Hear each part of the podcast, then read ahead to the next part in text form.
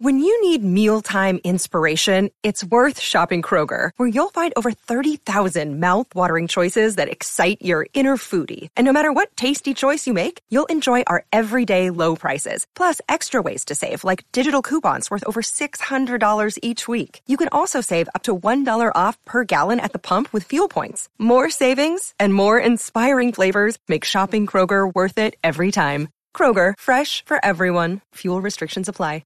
I'm trying to elevate small talk to medium talk.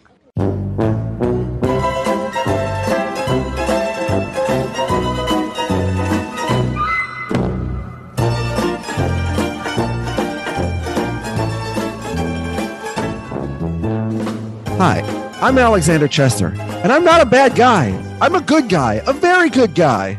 Very good. Very great. And I'm Av Sedensky. And Alex, the only reason I've never complimented you is that there's nothing to compliment you about. Welcome back to pretty, pretty, pretty good a Curb Your Enthusiasm podcast. We are here today. To We're back, baby.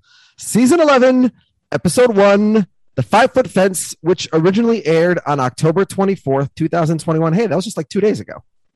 That was two days ago. We're, we're, we're talking about an episode of Curb Your Enthusiasm right now that just premiered for the first time two days ago. Before two days ago, three days ago, nobody had seen this episode. That's how people Yeah. saw this episode, but very few people had seen this episode.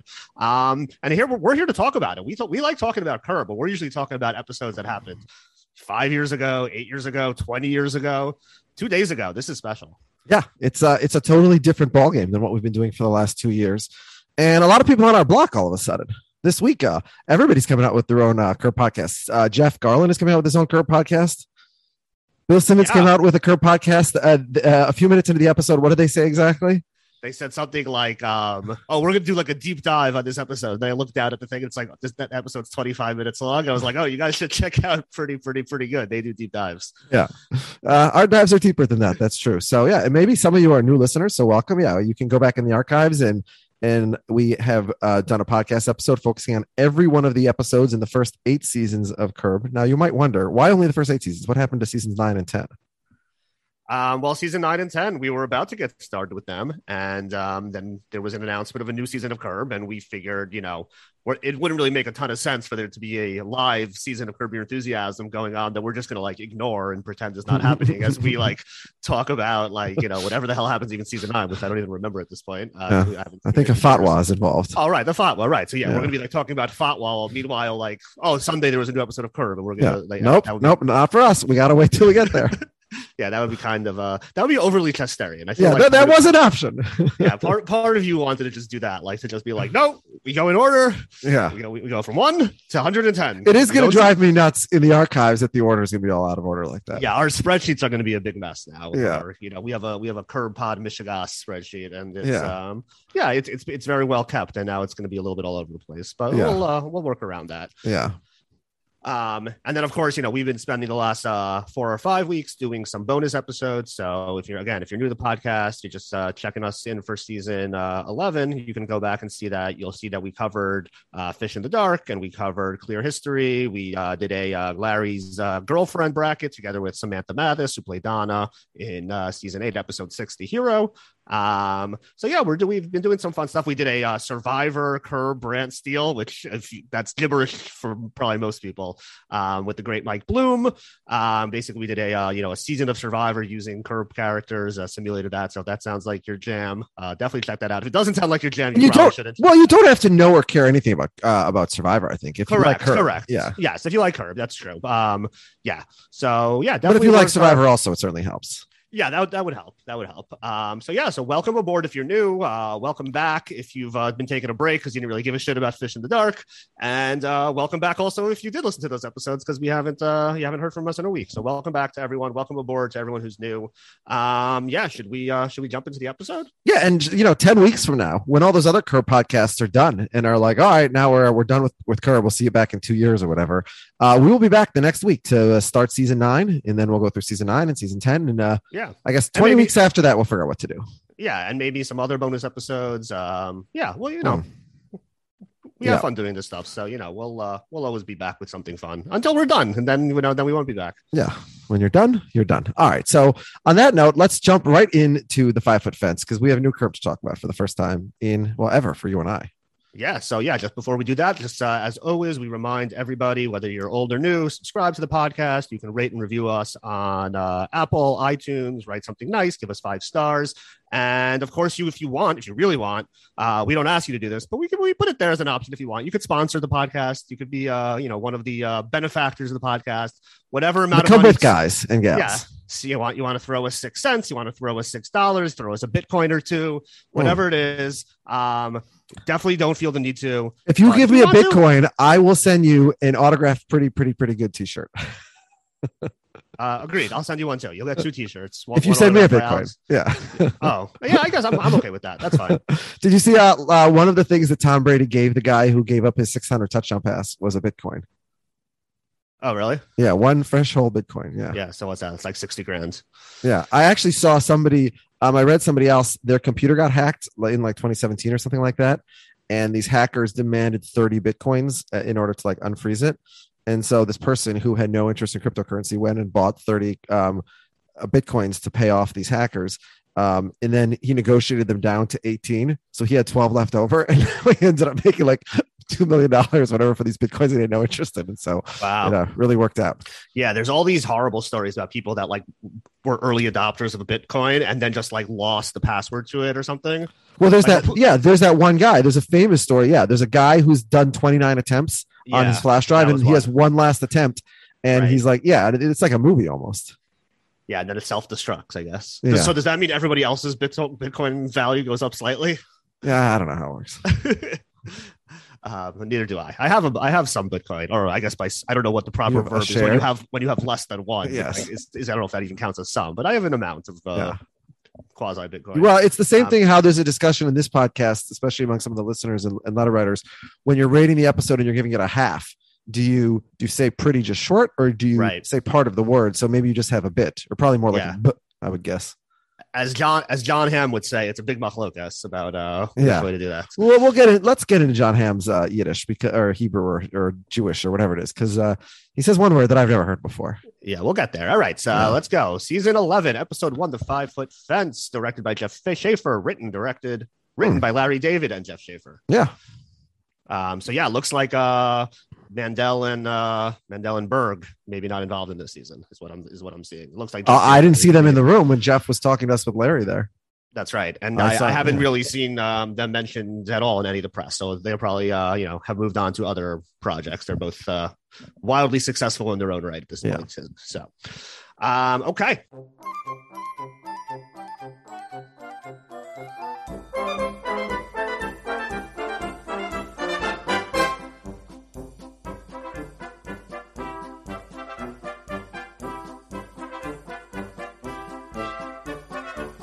So season 11 starts and we're at home. We're at Larry's house. It's 3:12 in the morning.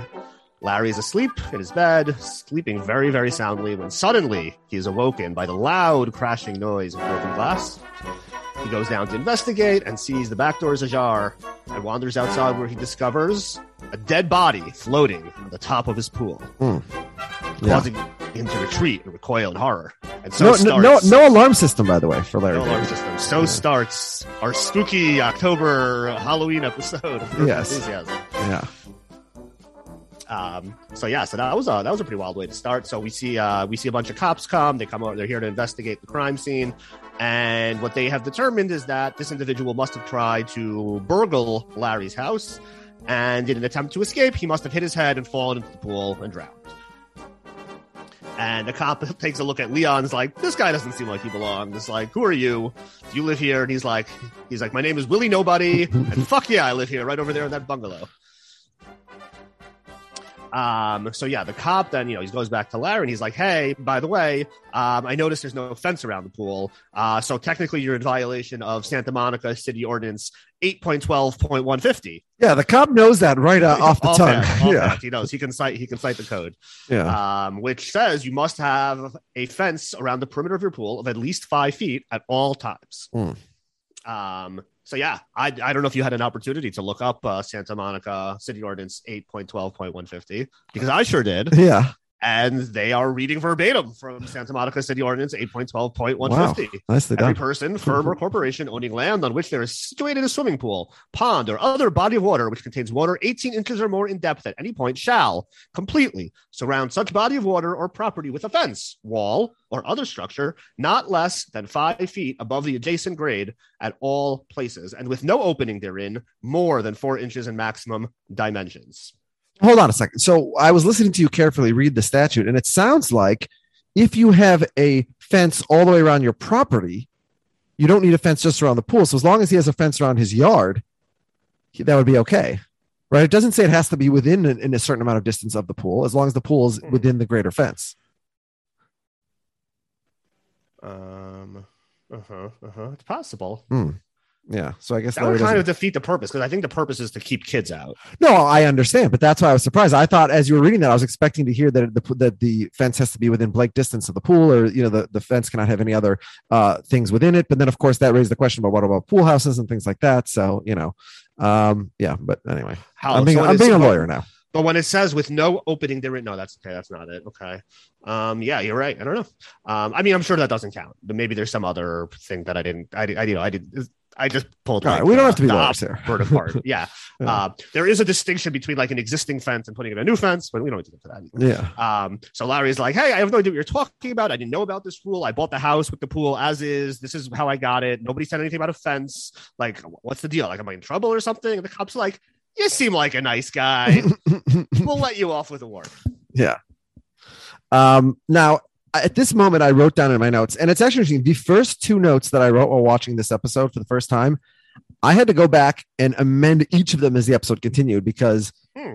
exactly what I was saying. Why doesn't this happen? Is exactly what happened. So at the end of the scene, I wrote down, "I'm surprised that in the world of Curb, Larry wouldn't be sued by the guy who tripped into his fenceless pool." Right. To which I have to say, "Whoops." they also thought of that. Yeah, and we'll, we'll get to the second one in a second. Yeah. All right. So yeah, so we head over to the uh, Netflix offices. Mm. Uh, it was it, it was cool the way that it came in. Like it was like a shot showing you like a, something from Stranger Things. Yeah. So you know, like it was like very askew, and then you're like, oh, okay, cool. Yeah, Netflix. but I do love uh, LD shitting all over HBO Max by making this meeting with Netflix. Oh, right? it's amazing. It's Yeah. absolutely amazing. because yeah, there's no reason to could have made this with HBO Max. Um, there's no reason. Yes. Yeah. It's a- well, I mean, it's it's it's funnier to do it with Netflix. It's cooler to do with Netflix. Like, yeah. but um, yeah. now it's is, you know, the the curve, uh, the excuse me, the COVIDness and the timeliness of this episode is something we're gonna have to discuss throughout. I'm working on the assumption that this episode is taking place in a slight future. It seems like it's 2024 or so.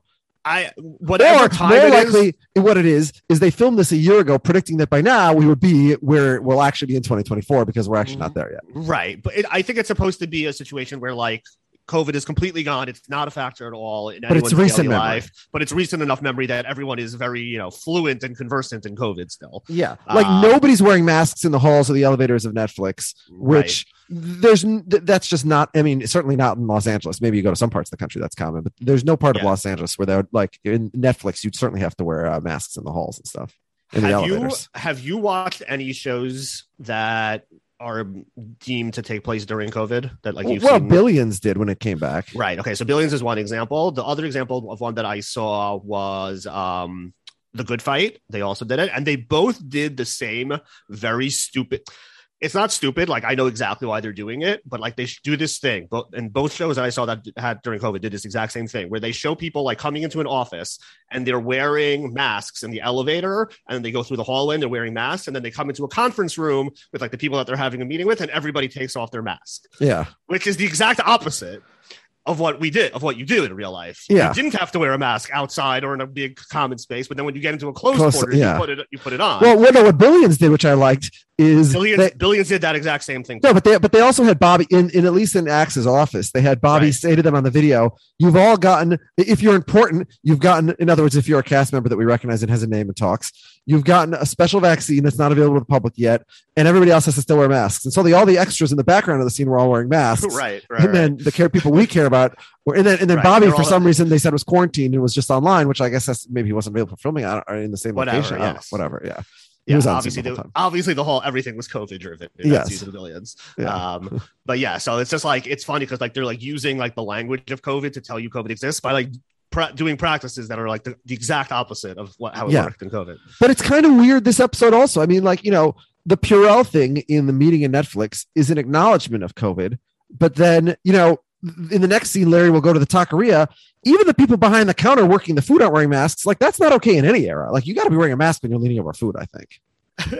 Maybe not in a taqueria, Mm, Yeah, I guess. like in a like in a like in a bistro. Sure. yeah I, I was actually on a um on a zoom meeting last week and and you had to go around and say what your favorite uh meal in israel was and so i referenced the fact that i remember once when i was living there years ago uh the the newspaper had side by side two columns. The first one was uh by like um a survey the 10 most popular falafel uh, places in jerusalem. And then right next to that they had the 10 uh falafel places in jerusalem that had had the most health code violations. And there was like it was like very strong correlation between the two. Yeah, and so i'm like you know that makes sense. Yeah. The, the, the more the more disgusting it is uh, behind the counter is probably the better taste So I you- always said, you don't like, want to know what they're doing I always said like New York City restaurants, like there were certain types of restaurants, like a shawarma place, a Chinese place. Like you didn't want it to be higher than a B. If it's like if it's like an A, you don't want to eat at that place. Like they're, it's not the food's not going to be so good. Like Yeah. they're you know they're doing things too clean. yeah i need some grease and some sweat and some hair and some bugs like come on yeah, They, they, they need to work the way they need to work. Let them do their thing. They know how to make food. yeah okay Yeah, This you know, I go into I go into like a hundred dollar, you know, a plate steakhouse. I wanted an A there. yeah okay Okay, so we're at Netflix. Yeah. Um, and um, as you know, they're waiting to sign in. Uh, Larry's telling Jeff all about you know the whole incident with the other night, and um, they tell them that we're we're here to meet Don Winston Jr. yeah Um, and Larry jokes that Trump has ruined the name Don Jr. for everyone. They're like Don Jr. is now this horrible name. yeah Um, so yeah, I saw Jeff Schaffer said that they started film. They filmed. They started filming season nine, I guess it was, or season ten, on the the day after Trump won in 2016, and then he said they started filming this season. Like the first day of filming was election day 2020. So like they were like all nervous that it was like a bad omen, oh, okay but it worked out. Like they Mm. were confident, but they're like this. We had this in the back of our head. Like last time, Yeah. we did- like, everyone was pissed. Yeah. Um. So yeah, so Larry, uh, Larry asked Jeff, "Hey, like, are you going to this like Albert Brooks funeral thing?" yeah Um, which turns out is being thrown by Albert because Albert's still alive. well and hold on this is my second note by the way Yeah, I wrote it was Albert Brooks's funeral exclamation point and uh, and, and then I wrote we guessed wrong and then it's like well actually no we didn't because there's this Right. misdirection in the trailer like as soon as they mentioned Albert Brooks's funeral I'm sure you like me thought oh yeah well obviously that's what we saw in the trailer right. but uh, I mean from if you remember that scene like there's obviously another funeral to come um, and by the way they do it even better later on in this episode when Susie kicks Larry out and says he has to find his own way to the funeral we- I'm sure you like me were like well ah, Right. but we Oh. know he's not going to make it he's going to get stuck in traffic even though he thinks he's too smart for traffic um, Right. like who among us So but yeah yeah. So, so the, the question is then, do we think there's a second funeral or that just got cut? Oh, oh, I think there's clearly a second funeral, and I thought it was an intentional that the, the scenes they showed the trailer were from the second funeral to make us think watching the episode. Not no, not so fast. Yeah. You guys don't know everything you think you do. Yeah, Um, I'm not. now, I'm my not question sure is that they. Yeah, I'm Yeah, not sure so- that they assumed that people have like studied the trailer that Oh, carefully, like the way that we did. Um, I mean, I yeah, think I- for sure, like that would have been the true in like a Curb episode from 2011. But I do think that like the modern Curb, even maybe not Larry himself, but like people involved in the show Right. are aware of like social social media and podcast culture, like you know breaking things down and you know Yeah. So ultimately, I think you're probably right because I think in the funeral, the actual funeral scene, we see Jeff together with Vince Vaughn, uh, Freddie Funkhouser. Yeah. And he wasn't even in this episode. So yeah, I and they're in the back row, and there's Yarmulke's there, and Larry, of Yeah, course, is in the car. Yeah. Right. So it my question is, who do you think this other funeral is for? Because I have a pretty strong feeling here. Um. I'll then I'll I'll I'll hear yours because I don't have a strong feeling. Oh, I think it's Albert Brooks. I think Albert Brooks, which is a little bit macabre considering the fact that his, his real really life gonna? Yeah, brother. you- Yeah, you're right. That's what it is. Yeah. Oh, you right. oh you do think so? Yeah, I'm convinced that you're right. Yeah, you convinced Yeah. me that you're right. That's a great. That's a good call. But it but it's a little dark, like no, that. because like his real life brother died. Curb hasn't really acknowledged it. Uh, his real life brother, who was a star of Curb, and now he is going to pretend to die on Curb. It's a little Yes. weird. And um, I saw I saw. but it's a thing that both Albert Brooks and Larry David and Super Dave Osborne that all of them would do. I think.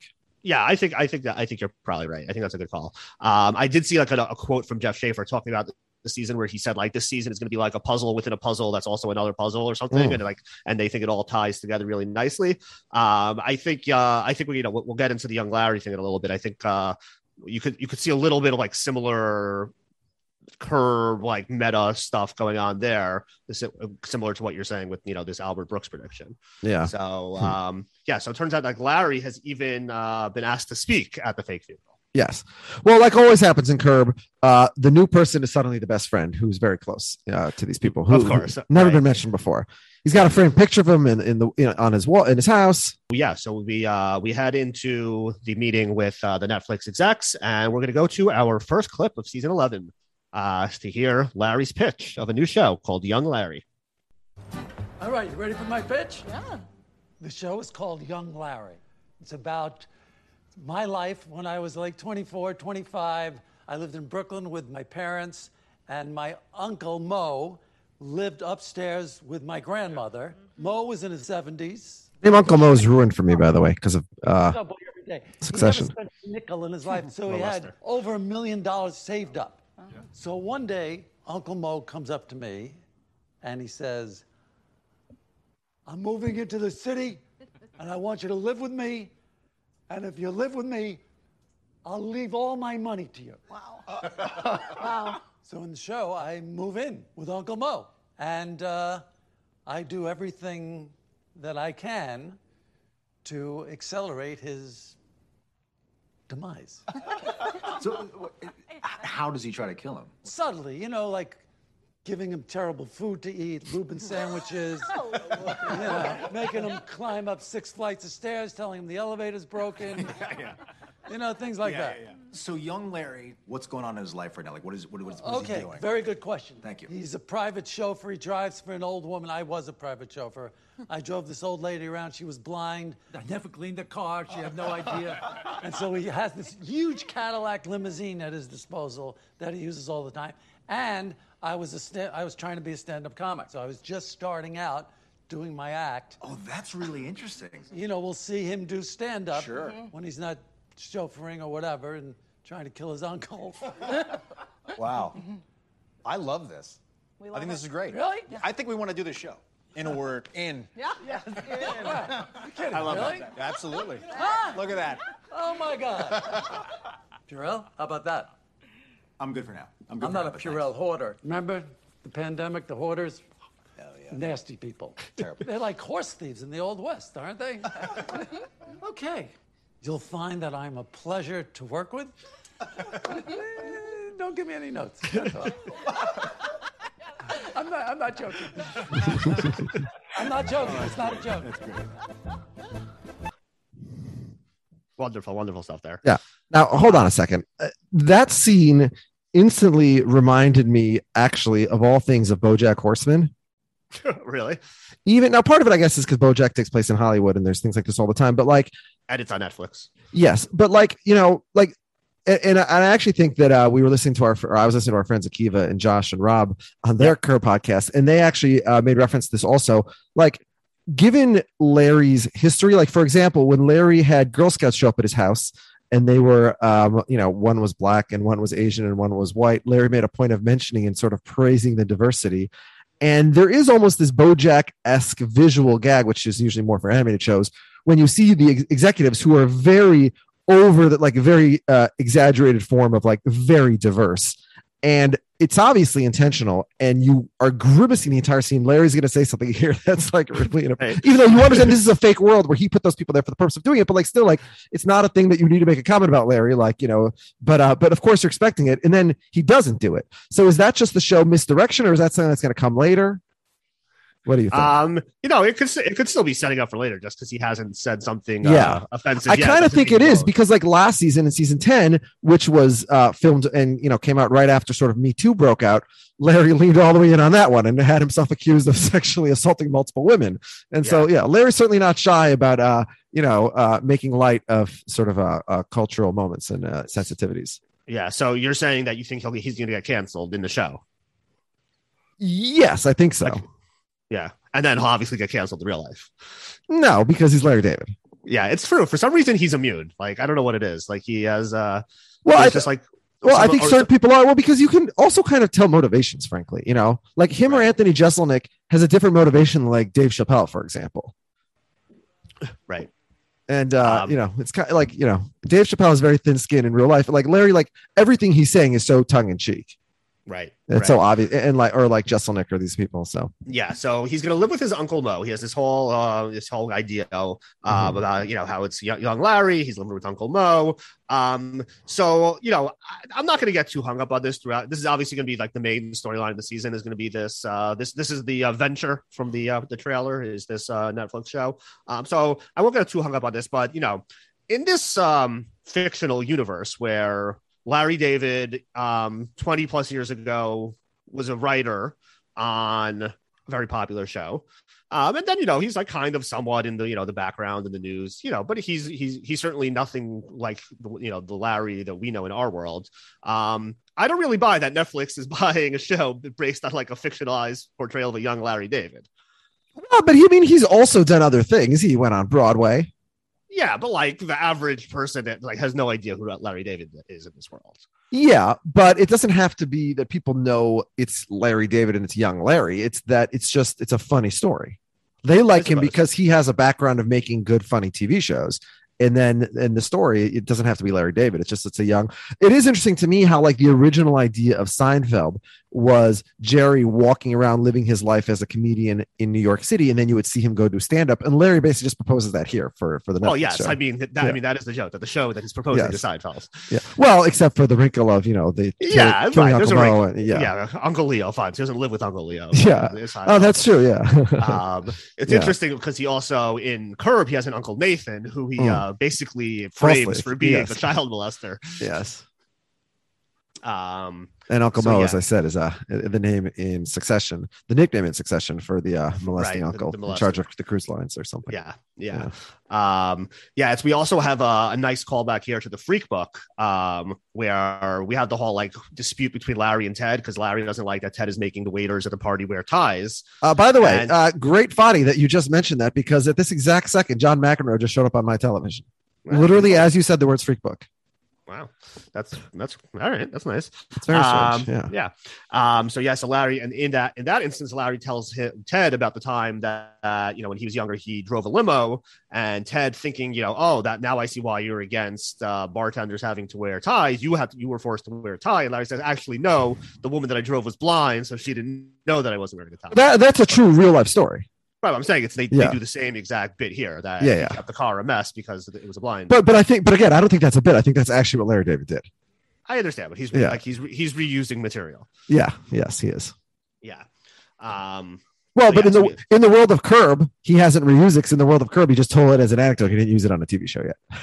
yeah so now my this is not a prediction this is more a hope i Okay. hope i hope that in the way that like season 10 started with like the uh, season the season 10 finale started with like the like the news report about the spite store Yeah. um i hope that there's an episode of this season presumably the finale that starts with the like the first episode of young larry like we see it Okay.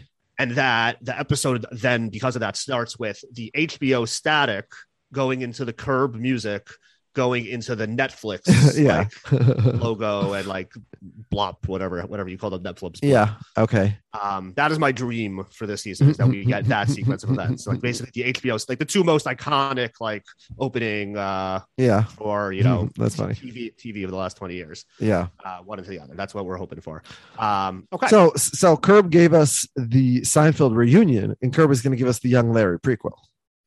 That's it certainly seems like where we're headed. I mean, I guess maybe not because like we'll see later, Larry's gonna try to sabotage the show. Oh, I mean, you want to talk about real meta? How incredible would it be if after this season of Curb, it's announced that K- Larry has a new show on Netflix that he basically advertised for on HBO Max? No, so what the, the most meta would be is that this season this season of Curb is so horrible that HBO is like, forget no, cancel. We're not doing season twelve. Like no one wants to watch Curb anymore. This was horrible. So it's Yeah. like he by tanking young Larry, he actually tanks tanks Curb. Yes, and he and he pulls a Mel Brooks, Yes, maybe Um, intentional. Yeah, so I mean, I, we since we're already talking about it, so I mean, they're, they're already to me pretty clearly setting that up, right? It's the same, it's the same parallel thing. uh, because like the premise of the show is right. He's tr- he's trying to like sabotage his uncle, who he ostensibly is there to you know take care of. Um, and then the like the storyline of the season is going to be him trying to sabotage the Netflix show about a guy trying to sabotage, um, you know, his caretaker. Well, so let's get to the primary form of sabotage, which of course is who he's going to cast in the role of his love interest. Yeah. So, you know, so this is the next scene, of course, in the episode is uh, Larry shows up to the taqueria. It's uh, No, or- well, you're, you're, jumping way ahead. oh, that's not the next scene. Oh, okay, what do I miss? You, Does you this why bell thing happen first? That's why Bell thing happens first. There's a dinner party. Oh, that all happens. Okay, There's all a right, whole thing fine. where you know he talks to Leon about which bathrooms he's able to poop Yeah. in. Okay. All right. Um, Albert Brooks pays a visit. Okay. Fine. Fine. Sorry. Sorry. I'm out of order here. it's all good. This whole episode's out of order. Yeah, you could cut this out if you want, or you can leave No, it in. I leave people it like people like to see how the sausage is made, Yes. especially when it's made this embarrassing. As we said before, don't worry about how the sausage is made. Just enjoy it. Just enjoy it. Yes. All right, so we head over to Brentwood Country Mart. Larry and Mm. Jeff leaving lunch, and they're talking about how they're going to go to a dinner party being hosted by Leon's girlfriend, Mary Mm. Ferguson, Mm. and Larry is bringing along Lucy Liu for what's Yeah. going to be their third date. So that's pretty exciting. Well, the very first person that we saw Larry date on the show uh, when he first got separated from Cheryl was Lucy Lawless. So he's just dating every uh, actress in Hollywood whose name is He used- Lucy L. He used to date Lucy Montone. Yes, but that was a character in the show. But yeah, Sure, but he has a thing for Lucy's though. I think. yes, that is three Lucys. Yeah. he probably likes the name Lucy. Hmm, Well, Yeah. Lucy's a nice name. I like the name Lucy. Do you know what a juicy Lucy is? It's like a Minnesota No. thing. Oh, Oh, what is it? it's like one of like the stereotypical foods of Minnesota, but it's like it's Mhm. cheese inside of a hamburger, so it's it's very not kosher. Sounds very delicious, Yeah. I've never had a real juicy Lucy. and and therefore not kosher. Yes. yes. Um, so yeah, so Larry uh, spots a guy walking by. Turns out it's uh, a fellow named Dennis Zweibel. Yes. Um, Alex, you'll recall uh, it was just a few episodes ago. I think it was in was it in Car Periscope? Uh, we had Alan's Alan Zweibel. Yes. Uh, so yes, I think pretty clearly that's uh, where this name came from. That he was Alan Zweibel was like uh, a friend of Larry's who ended up being on the show. Some even credit him with him like telling Larry like you should do this HBO special. That's in like in some of the some of the history of the show uh, gives him that sort of credit. So And he has a cousin he hates named Dennis. So Larry decides to posterize Probably, it. Yeah. Um, so he's like, "Hey, I remember that guy. He owes me six thousand dollars. Um, because you know, remember that golf trip we all went on? I laid Yeah. out the money. Everybody was, he was such good friends that, of course, it was uh, him and Leon and Jeff and Dennis and Ted Zweibel. Danson and Zweibel, yeah. Yeah. Um, and um, you know, I laid out the money. Everybody paid me back except for Zweibel. Um, I want my money. Hmm. And Jeff's like, oh, you know, I heard that he's uh actually going through early onset dementia. Um, and you like you think, oh, maybe this will cause Larry to have some sympathy. Instead, Larry's like, oh, so I better go get the money now before he forgets about it. Yeah. Very, uh, very similar in spirit uh, when he feels like he has to break up with um, what's her name, uh, Loretta Loretta before sorry. she the cancer. uh, before Yeah. before she gets the cancer diagnosis. and also very similar to Michael J. Fox, where is it to, is it is it Right. um, the disease or is it he's faking it for sympathy and is Zweibel using um, his dementia, his get- alleged to get- dementia, as, to get out of giving Larry six thousand to get out of in- inconvenient business transactions. Yeah, Um, so he goes over to confront him. Larry First, is very got- suspicious of anyone else's medical maladies. yeah. Anyone, yeah, anyone who's sick, Larry thinks that they're faking it. It's because he would fake it. Yeah. what- There's got to be an advantage here somewhere. yeah. Um, so he first he compliments him on his shirt, which we'll come back later. Yeah, Um, he reminds a real throwaway line. and like Dennis just like either he actually has dementia or he's just like completely gaslighting Larry like a maniac. He Um, is the fucking balls on this guy. he thinks that he, Unless he has has- the unless he position has- here. Unless he has dementia. Okay, fine. But like, I mean, I jotted in my notes eight minutes into the episode, and we have a massive leader in the clubhouse for Becky's fucking asshole. Yeah, I mean this. I mean the whole the whole episode comes down to dementia or asshole. Like Yeah. which one is it? It's one Yeah. of the two. It's like 50-50 possibly. Well, I think it could be both.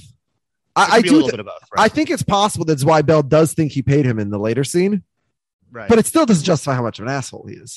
he's he's a humongous asshole here. But the premise here is that I've owed you money for six months, and you're not allowed to mention it to me. That's Yeah, that's I the premise he has here.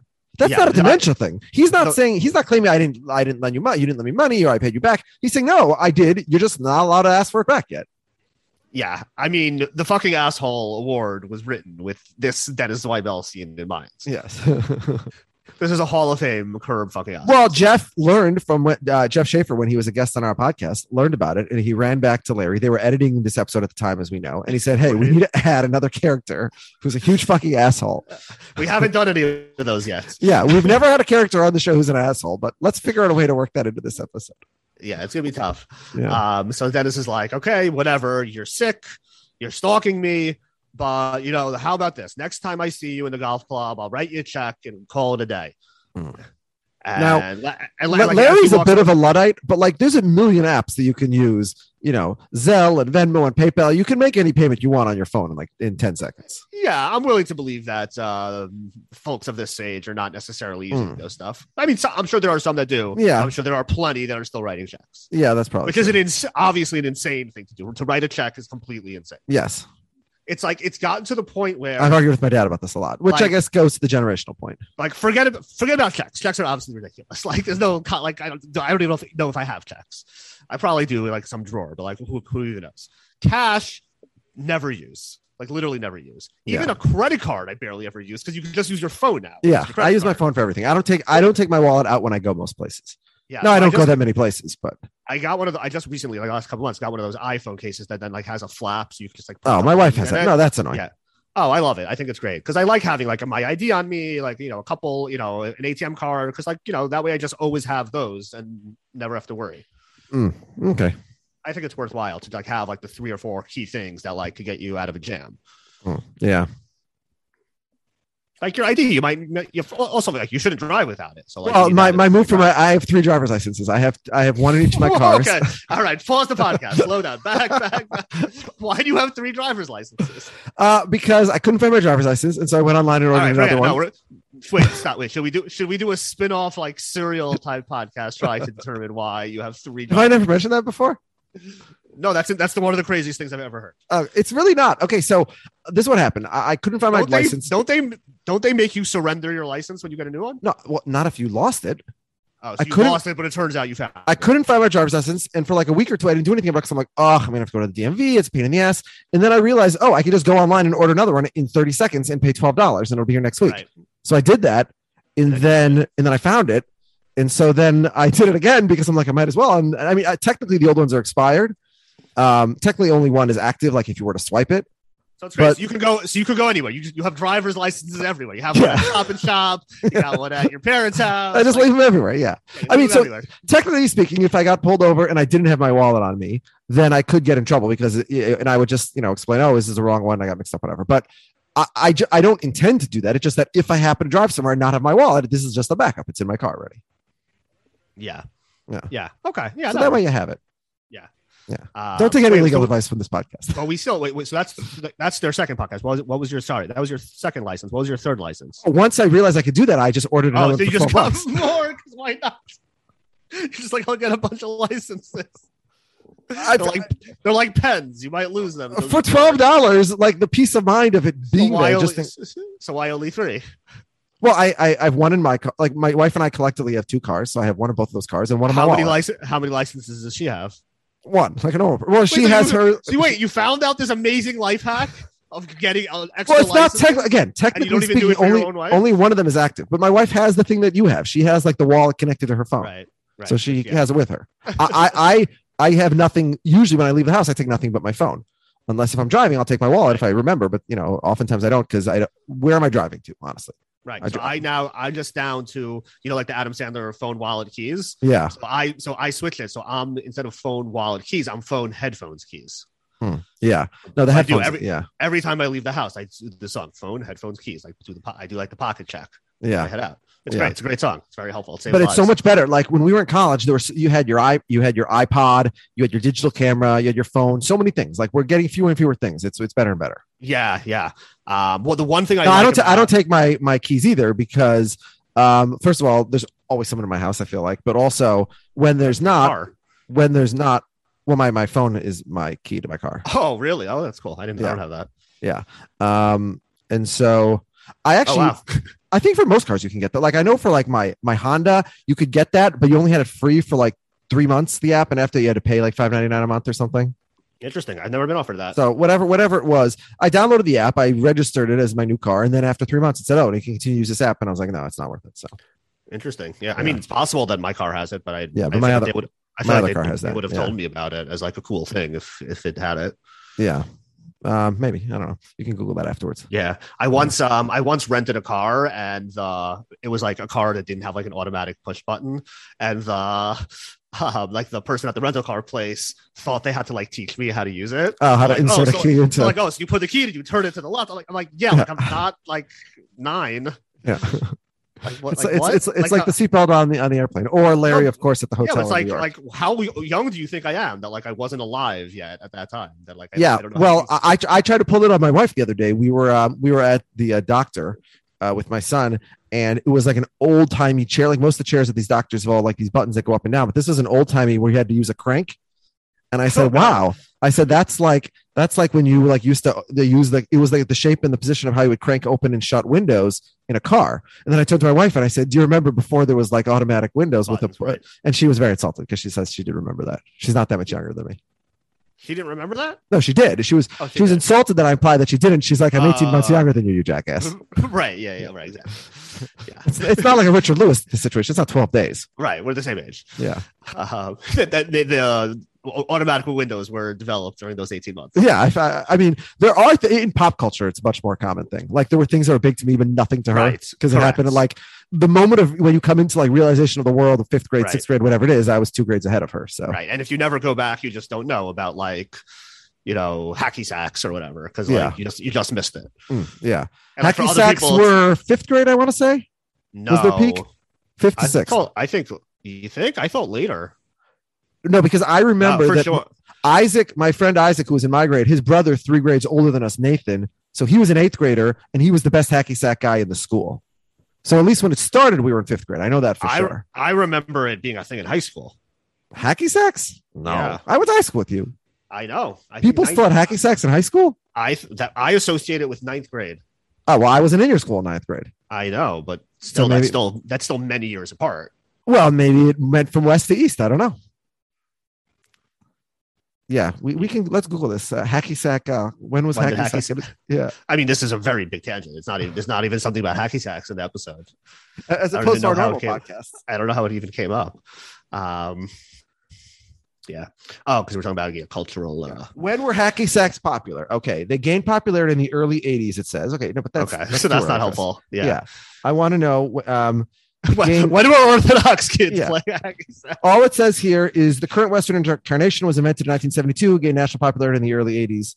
Um, all right, that's all. That's all it says on the hacky sack Wikipedia page. When were So- Jews in New York playing a lot of hacky sacks? Well, and Minnesota. and Minnesota. Well, you probably, but if- you probably we- got it from they, Minnesota. People probably got it from camp. Like, Well, if we used can to know Shabbat. posit, if we can posit that it's invented in 1972 in Oregon, it has to slowly move east. So it gets to Minnesota. It's it's it's nationally popular by the early 80s, but I guess it's slowly moving. Yeah, I don't know. So the only answer here is early 80s. Okay, yeah, That's that's, not useful. Wikipedia. That, that Yeah. doesn't. Uh, yeah. Okay. Hmm, Um, yeah. should we continue with the episode? Okay. Um, Oh no, we have more hacky sack. yeah, everything is saying the 80s. Okay, here's one that says hacky sack, the game of the 90s, but that doesn't answer the one more questions either. Um, okay, in Canada, its peak was in Montreal. Its peak was in the late 90s. It says, but that doesn't really Yeah. answer us either because 96 is is what is fifth grade, is sixth Uh, grade, and then I 99 got- is 10th grade. So that covers our whole range, I think. Yeah, I'm giving myself a win on that. Well, Montreal. All right, I also- I- I Montreal. I see another one that says late 90s, which I Oh. think of as like 98, 99. 96 is, kind of a stretch to, to call late 90s. yeah, I mean, I think right. I'm closer. I'm closer. I'm gonna get myself. Well, I mean, the open the Wikipedia article says early 80s, so. sure. Yeah. Fine. We'll average Uh, out early 80s and uh, late 90s. We'll get to our mid 90s. Good. Done. Yeah. Yeah. um, okay, so we're in a car. What were we talking about? We were eight minutes into the episode of Curb. Yeah, we're very. Oh, we're only very 34 minutes to go because it's an extra long episode. Yeah, that's true. Yeah. Yeah. Um, you might want to plop down on the couch, get comfortable. Yeah. Um, it's it's you know we got we still got a lot ahead of us. Okay, Yes. so yeah, so we're in a car and we're To, to quote House, we are going to go in depth with uh, hacky sacks and maybe the episode of Curb. Yeah, Yeah. their episode we did more minutes of hacky sacks than they did on the whole episode of uh what, what episode did they do? Oh, this Yeah. episode, yeah. Uh, they, they also did um, Funkhouser's Crazy Sister last week. Was their Yeah. uh, Hall, Hall of Fame episode? I, th- I thought that was a good choice. I think that's an underrated episode. That's very strong. Yeah, I Uh, mean, but it's not a Hall of Fame episode. No, I mean, I, I don't. Maybe they're big Hope guys. I mean, Uh, we've rated all the episodes, and that's nowhere close to the top. where do we have it? Let's see. It's good. It's, it's but it, it's just not. You know, it's, it's not uh particularly special. Yeah, I think it's a really fun episode though. Um, let's see where we have it. That's the episode where we said Jeff was like the the biggest fucking Um, asshole in the show's history, right? Oh, right or not? Like depend. Right, again, Yeah, it depends it- how dem- serious you dem- wanna get, yeah. Dementia or you know in on it. Um, Well, the So we have- gaslighting of of sending a woman to a mental institution to evade responsibility for cheating on your wife. right, right, right. No, that's very bad. Right. Yeah. The, the potentially worse was that he was that he was like sexually assaulting a handicapped woman. Yes, yes. But that But- we think we decided that she's not actually like disabled. She's just kooky. No, they just gaslight her. Yeah, they just imply that she is. Yeah. Yeah. So, but she's which is still very bad. But it's like those are the, like the two options. I think that's probably the lesser of the two evils. Yeah. By the way, very I have that. I gave it three and a half pretties myself personally. I rated Yeah, it. I see- I gave it four. out of 82. Now, here's an interesting point. The Ringer, which is Bill Simmons' own podcast uh, and uh, and blog network, they ranked it number 49. Mhm. So they and when they did the rankings, there was 90 episodes. So they consider this a slightly below average episode. I guess uh, uh, Bill was not involved in his own uh, website's rankings. Um, or maybe he had a vote, but he, you know, he didn't. It wasn't just his ranking. Um, now, s- I do see a lot do like that episode. Uh, I see four rankings in the top 20, but I see one in the bottom 10 from episode Ninja. So Yeah, and in our in our rating, so I gave it a 4.0, you gave it a 3.5. It was the 33rd overall episode. Um, the listeners were overall high on, pretty high on it, except for Jared Jerome, who killed it with a one and a half. Wasn't that the uh, run when also- he when he hated everything? Um, well, he he had he had a back to back. Um, the Bot Mitzvah and Funkhouser's Crazy Sister, where he gave one and a half and then a half to the Bot Mitzvah, which I Oh. think is the worst score that anyone has given. To That's just rank anti-Semitism, yeah. Um, so yeah, so um, which is what you yeah. come to expect from Jared. So, uh, I, I, so yeah, the Funkhouser Crazy Sister is a very solid, strong episode of Curb, but not a Hall of Fame episode. I agree. Um, yeah. So yeah, Bill Simmons has weird opinions sometimes. That's I would propose that we return to the Pfeffer Fits. yeah. Let's do that. All right. So we're in the car. We're heading to the dinner party. Uh, we got Lucy Liu, we got Albert Brooks, we got Jody, and we got Larry. And she, you know, she has the same observation. Um, hey, I can't believe I'm in a car with Lucy Liu, Albert Brooks, and Jerry David. Yeah, And uh, Larry jokes it off. She jokes that, you know, I sometimes get my Jews confused. So do you think she was going for Jerry Seinfeld or Jerry Lewis there? Oh well, I thought clearly Jerry Seinfeld, but I also thought that she's she's cracking a joke. She's because she makes a point from the next. I Yes, think it's yes, all know. a setup. Yeah, It's for sure a joke. She doesn't actually confuse them, but you think Yeah. really Jerry Seinfeld. I had a little. I yeah, because that's the thing. Everybody thinks of him like they identify him with Seinfeld. Why would they identify him with Jerry Lewis? Because he's no like an old, old Jewish man. Yeah, there's a lot of old Jewish men in comedy. I guess. feel like. Yeah, yeah. Um. Yeah. So like, uh, Albert's like, yeah, she's funny, anti-Semitic, but funny. Yeah, Everyone has a good laugh. yeah. So Lucy's like, hey, Albert, I hear you're doing this like weird ass funeral thing when you're still alive. Yeah. Um, and he's like, yeah, it's this idea I thought of. It's called the live funeral. You know, the last few, five funerals I thought I was at, I was like, this is so stupid that we're all standing here saying such nice things about a person who's dead in a box and can't even hear him. We should say it to their face while they're still alive. It's interesting that he chooses himself as the first person to uh, try this out with. Now it, Uh, it's interesting because as he's saying this, I'm like, no, well, of course he's right, and that's why they have testimonials and roasts and lifetime Right. achievement awards and all those things. But no, no, he doesn't want to be there and hear the nice things. He wants to be in another room and he wants them to actually pretend as if he's dead, which is Yes. very strange. It's very, it's very dark, and he's mad at Larry for not pretending that he's dead. So it's it's very strange what he wants. Um, In fact, yeah, didn't we see when um when when Funkhouser's uncle um had the testimonial? Didn't they make a point of saying why wait until he's dead to say all these things about him? I think they actually made that so- point. so- society has thought of this problem before Albert Brooks. This Yes. is not like a, a, a you know an epiphany that he had. No, it's you know everyone has been at a funeral and said, "Oh, we I wish I said these Yeah. things when the person was alive." Like I said, that's like one of the most common you know reactions to. some- Yeah, we have a friend. Uh, I wouldn't say friend. There's a person we both know who loves to post on social media things that everyone else has already thought of, but he thinks are his own brilliant insights. Um. Yeah. Yeah, a little bit Albert I- Brooks again. Yeah I, I always say that like the um the ideas that you um you think of when you're like intoxicated a little bit uh, perhaps using a, a certain social drug um they they always fall into one one of three categories. The first being actually really smart. Hmm number two being very stupid. Hmm and number three being correct but extremely obvious. Yeah. So very, like- very smart, but so smart that it was thought of long ago. Or but like also or not even. It's like yeah like water if you get if you spill that like the floor will be wet. Like and you're like wow. Okay. Yes, that's true. yeah. Um so yeah so we head over to the dinner party we finally get there after the long car ride in which we took several tangents so Yeah.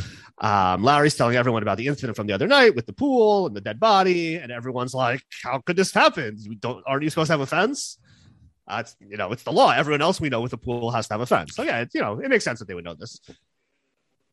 It's Yeah, I feel like that- we've seen a lot of pools and backyards in Kerr, but I don't know if we've seen fences all the time necessarily. Yeah. But we'll it also like, has no one ever been to Larry's house and be like, hey, why don't you have a fence up? Yeah. We've been in this backyard many times. We've seen Yeah, him he- sunning out yeah. here with his uh, girlfriend who uh, wrote who wrote uh, the the smiley face on his forehead. Yeah. So Leon, uh, Leon's like, hey, I have big news. Mm. Mary and I, we're going on a long trip. We're going to Asia. Um, Highly and- specific destination. yeah, Asia, all of Asia. And he actually says we're going all over Asia, like they're going for like a few months. Well, somebody says like where China? Say no, everywhere. Yeah. Everywhere, all of Asia. Yeah, I'm, I'm curious what Leon considers to be part of Asia. Now Larry's concerned um, with the price of this trip for understandable reasons because the assumption is that Leon just used his credit card. I mean, Le- Le- Larry knows that Leon knows his credit cards, his, his codes, his mother's maiden name, all his information. Right, so, social security number. Yeah. Yeah. But Leon shocks us by saying, "No, no, I didn't steal it from you. I stole it from tons of strangers." um, so yeah, so he explains that he did a GoFundMe where he advertised it as me and my baby need to go to Asia. Yeah. Um, Now, I will say that I, mean, I think you'd call it a Kickstarter, not a GoFundMe. But if if, Yeah. if JB Smoove said, "I want to go on a trip and I'll provide content for that trip," I think I'd throw in a few bucks. yeah, sure. I mean, Yeah. a few bucks. Yeah. Uh, yeah. You just, gonna, you, you just need a few thousand people. Yeah. Um, Albert's like, this is a great idea. um, I, I'm gonna try. I'll do like, hey, my baby has never seen a Ferrari before. Can you send us to Italy to pick it up? yeah, Factory from the factory. yeah. Um, so uh, Jody's really admiring Susie's bracelet, which Susie tells her she got from uh, Dennis Zweibel's jewelry store. Mm, Uh, mhm. As luck would have it, everyone, you know, everyone's talking about Zweibel all the time now. Yep. Um, and Larry's like, "Huh? Wouldn't you know? That guy owes six thousand dollars. She took she, she took my twenty dollars, right? She owes me twenty dollars." Yeah. Um, and you know, he, he tells the whole story about how he tried to collect, and like he's like he, he completely treated me like the bad guy. And he's like, she's like, listen, you're not the bad guy, which I'm I was surprised Susie was willing to even that. Shocking. Yeah. Uh, but that's as far as yeah, she'll continue to yell at him like, oh, you you know, you show some compassion, um, you know, don't give him a hard time. Um, and then in uh, what the you know the moment in which the episode will turn, Susie very clearly plops down on the couch, uh, you know, causing the whole couch to like move and causing Larry to get startled. And he drops his wine glass and it spills all over the couch, and everyone's freaking out yelling at Larry. And he's saying, What are you looking at me? She plopped on the couch. She caused the whole thing. And Susie's like, What are you talking about? Plop. I didn't plop. You're a feeble old man with frail arms who can't even support a glass in his hand, and you dropped it. Yeah. 100% Susie's fault. All right. Not 100. 95. Yeah, 95. And she's the butt for call. Everything was fine. He was able to sit and hold the, the glass until she plopped down on the couch and moved the whole couch. Like, it's Yeah, but I, I do think it's reasonable to assume that you know when you're holding a glass on a couch, you have to be more careful than if you're at a table, for example. so a more a more virile man would have been fine. yeah, you got to be he was- prepared for maybe not for major ploppage, but you got to be prepared for you know movement and, and, and uh, other people's physical actions affecting you in a way that wouldn't happen perhaps on a chair. Yeah, so his um his frailty is a uh contributing factor, but not yes, main I do think so. Yeah. I love when she's like, your, your old beauty arms. yeah, um, so, uh, you know, Larry's like, hey, like, tell her she plopped. And Jeff's like, I'm obviously not saying anything. Um, which again, I'm surprised that he was even, he was like able to get away with abstaining rather than having to support Susan. well, everyone in the room there, I was kind of surprised. But then Um, moments later, well, Albert, Albert switches to a plop when when Right. Susie yells at him. right. And then, yeah. but then Jeff says in front of Susie moments later, as the scene is ending, like, "Oh, it was 100 percent a plop." Yeah. Well, I think it's you're supposed to. I think it's after she's like walked away. Like he just whispers it to Larry. Like she, yeah, maybe it's a stage whisper. Yeah. yeah, um, yeah. Um, so they wa- as they're walking outside for dinner. Um, Larry somehow mistakes the window for a door and walks head on straight into it, crashes into, falls down to the ground like a little baby. This is a credit Um, to Mary Ferguson, I think. This is indicative of an extraordinarily clean window. Yeah, yeah. She runs a tight ship. My uh, my my son, I just bought him some glasses online, and his brothers were kept wanting to insist that they wanted to like. They're like, is there actually like in the frame? Is there anything plastic or glass? They thought there wasn't, and I was like, well, that's just because they're clean. they won't look like this for long. Yeah. Yeah, my I I really need to clean my glasses more than I do. There's like Hmm. a- all the time, like I'll like I'll be like, oh, I should clean my glasses, and I do. And I'm like, oh, this is what seeing is like. Yeah, I, I've argued. My my wife can only see out of one eye, and Uh-huh. and her ophthalmologist told her he's like, you know, you can get a contact, and then you'll see perfect out of this eye. And she's like, but why? I don't need to. I've never seen out of the eye. And what's the problem? And I was like, that's such a terrible attitude. Like I've never seen, and I'm used to living life this way. So why do I need to see? It's like I'm living in mono and there's stare of it. It's like somebody who's like, you know, colorblind having the ability to see color and saying, no, I choose not to. It's just a very strange move by my wife. Yeah, except unless she's like isn't interested in having to put in a contact, which you know just is annoying. Yeah, I mean, there's even you can get like PRK or LASIK or whatever. Probably now that might be an expense, but it's not even like she's she just doesn't care to see. She's like, I see fine the way my life has always been. Yeah, Yeah. I hear it. Oh, okay, I don't. Yeah, um, like she's fine. Like if she doesn't, she doesn't have an issue. Like who cares? Whatever. Yeah, Um, she can't yeah. parallel park, but uh, soon enough, technology will do that for her anyway. True. Um, yeah. So um, Lucy, you know, helps him up, guides him outside. She's being very, you know, like nurturing. And uh, Leon like turns to Jeff. He's like, "That's two feeble things in a row. He got one more. I would drop his ass off at a nursing home." Yeah, I guess I guess Leon also has power, power of attorney over Larry. he might. He might. Yeah. You know, he, I'm sure he has his signature memorized. Yeah, Um. So yeah. So we uh head over to Lucy's house. Larry's, you know. By the way, uh, uh, you did um, one of the themes of this episode is how much Jody sucks, Albert Brooks's uh, girlfriend.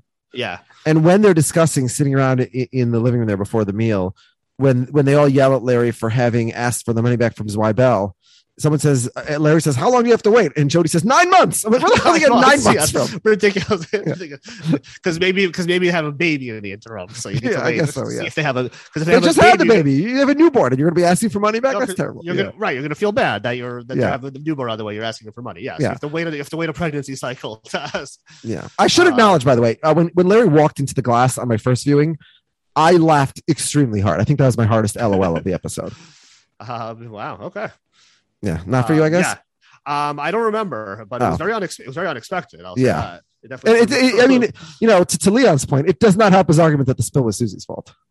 um, right. Which to like Lucy's perspective, she, she was in the kitchen. Like she has no idea. Yeah, So it's like, as far as she knows, Larry says it was Susie. Susie says it was Larry. yeah. And then a Everyone moment else, later, like, he's walking. everyone else is like, I don't know. Then he crashes the wall. You're like, yeah, okay, this Yeah, guy of is, course. you know, he's an old man. Yeah. he's he's confused and he has art, old man Yes. arms. And all the sexual desire that you previously had for Larry David is out the window. Yeah, so you know, she's like, okay, well, um, you know, text me when you get home to let me know that you're safe. Yeah. um, and Larry's like, oh, I thought like maybe I would come in, and she's like, oh no, you know, you had a big night, you should go home and rest, take a warm bath, um, you know, get maybe get like a warm blanket and get really cozy because you know you're an old man who's about to die. Um, and you know, he he tries to go in for a kiss, and she and instead gives him a you know a polite peck on the forehead. Hmm. Um, okay, so we're going to uh, head for another clip. Uh, this is now Larry. Uh, then I think the next day, um, with Leon in the kitchen at Larry's house.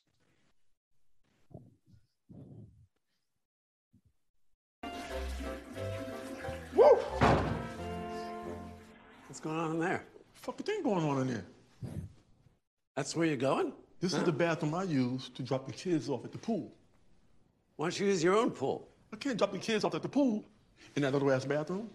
Now, if you don't want me to use this fucking bathroom all the time, I'll move around. You got plenty of pools in this big ass house. You can use any of the pools on that side of the house, okay? Any of the pools down here. There's one pool, though, that's completely off limits, okay? That pool And that pool is up there. The okay? resort pool is not available to me. is not available to you ever. How about when you're not there? No, never, never, Never. never. I feel you. Don't Okay. keep your pool to your fucking self. Absolutely. Okay. that that scene has very strong like uh, Beauty and the Beast vibes, where like Beast tells the Belle tells Belle you can go anywhere in the castle except the West Wing. It is forbidden. Yeah, or or God to Adam and Eve, right? Right, right, right. Yeah, I think God came up with that one first. Um, now, my my dad told me quite a uh, a shocking thing to me recently. My parents lived in the same house from 1982 until about 2019 or so, for like over 35 years. Mhm. And my father, the entire time that he lived in that house, uh, only uh, dropped the kids off at one pool. I mean, there was a couple bathrooms in the house, but Oh, only you told you told Yeah. I think I think you might have said this on a podcast. Oh, it, it was crazy to me. Um, and and he never really wanted anyone else to use it, so he's definitely of the Larry camp. But yeah, he never never did it any in any other room in his house. It just seems that's insane. that's completely insane. Yeah. Yeah. Now I and I, oh yeah, I'm sure I did mention the podcast because I said I would like to maintain the same rule for my pool in my house, but uh, my children uh, do not uh, treat doors or privacy at all. yeah, same. Yes. Yeah, I'm sure you didn't either. No, I, oh. I I I never went to the bathroom in my parents' bathroom ever. Oh, really? Actually, so at the moment as we're recording tonight and for the next few nights, I'm actually sleeping in my parents' uh, not that house, which they sold a couple years ago, but in their new house. Oh, you should go take. You should go drop off the kids at the pool So I messaged my dad. Um, to, to ask permission. No, I, I messaged my dad this afternoon and I said, because he's not here right now, and I said, uh, "Where do you want me to sleep?" And he said, "You can sleep wherever you want." And I was like, "Well, that's shocking. I'm shocked that he." Uh, but but I didn't ask him where I can drop the kids off at the pool. Maybe that's a different question. So, are you sleeping in your parents' bed? Um, I haven't really figured it out yet. We'll we'll figure out where I'm going to sleep later tonight. But um, yeah, All right. They said they said wherever you want. yeah. Well, because like Go there's not that many beds in this house because like Right. it's only the two of them and like my Right. kid. So you know, I don't have that many options. So Okay. So yeah, so Albert uh, Brooks comes over to visit, and he's there to pick up a photo of the Larry and himself and Marty Short because Oh. he wants to display this previous curb at- guest. at the funeral. That's right.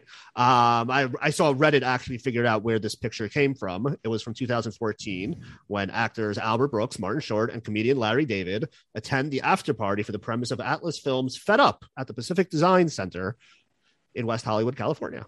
The only copy of this picture there's no in in 2014 no no less there's no digital copy only one uh hard copy and only belongs to larry david right. could have just emailed the Uh, jpeg Yeah. Um, so yeah, so Larry's like, by the way, like, what's the dress code for the funeral? And he's Hmm. like, like, he's like, for this thing, he's like, well, like a real funeral, like any funeral, you would wear a black suit.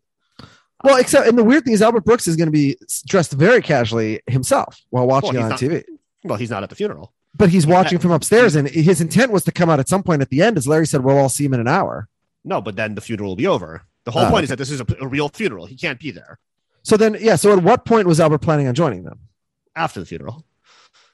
For the after funeral non-funeral related reception Whatever. Yeah, I don't Yeah. know. Yeah. but but everyone else has to be wearing black you know black suits and he's going to be wearing jeans and a polo shirt Maybe, or whatever. maybe they'll all bring a change of clothes. oh okay yeah Change something a little bit more casual for the reception yeah at which the deceased will attend. yeah Um, Now, I do have to say, throughout the scene and really the whole episode, Albert is such a better Funk Man replacement than Vince Vaughn. And I shared this last week's episode when we were previewing the trailer. Um, you know, I, I'm not a big Vince Vaughn fan, and I really don't like Vince Vaughn playing the Funkhouser replacement. But Alan, uh, but Albert Brooks, who of course is uh, Super Dave Osborne's real life brother, and is essentially filling that role in this episode, although not not there's no official relationship to to uh, Funk Man. There's a couple Yeah. moments in particular where he is uh, Super Dave, and we will get to those later. But I think he does a really good job. right, but I mean, so the, then is is it that Albert Brooks, the character, is Marty Funkhouser, just that Albert Brooks is Bob Einstein? Like, is it that like because the Well, no, there is no. like- As far as in the world of the show, Albert Brooks has nothing to do with Marty Funkhouser. It's just that, like, you know, they're he's clearly. If Marty Funkhouser was alive, I don't think Albert Brooks is in this episode. yes yes my, my point is is like are they reminding i'm wondering are they reminding each other you of each other because of the characters or just because these people are actually brothers who may just like have certain nuances and traits that remind you of each other Yeah, I don't think there's necessarily a distinction because I think that like the especially on a show like Curb, the, the character that that Marty of of, of Mar- Marty Funkhouser is basically whatever uh, you know Bob Einstein, Super Dave Osborne wanted it to be. right. Fair enough. Um okay. Um yeah. So yeah I, I agree with you. Yeah. He's uh he's uh he has like that like funk man wackiness to him a little bit. Yeah, um and like the it's like the fact that like he does like he won't like allow it's like the break character all Yeah. like the rules that he's made for this like fake funeral. Yeah. Um, is like very much like a funk man spirit yeah. to me. And Like, he's adopted Larry as his best friend, yeah, even though Larry is right. quite ambivalent about that, clearly. yes. Yeah. Um, okay, so yeah, so um, Leon's like, "Hey, can I bring my girlfriend Mary Ferguson to uh, to this thing?" And he's like, "Oh, is like she a big fan of my movies?" And he's like, "It's like no," and like frankly, I haven't seen any of your movies either. Um, he's like, "Oh, well, actually, there's two on Netflix that you might want to check out." Um, more, more Netflix references on HBO. yeah, but like he's more concerned with Larry. Like, how are you doing? Like, you know, have you thought that maybe you might have a brain bleed? You should get an MRI. Larry's like, nah, I'm fine. I don't care.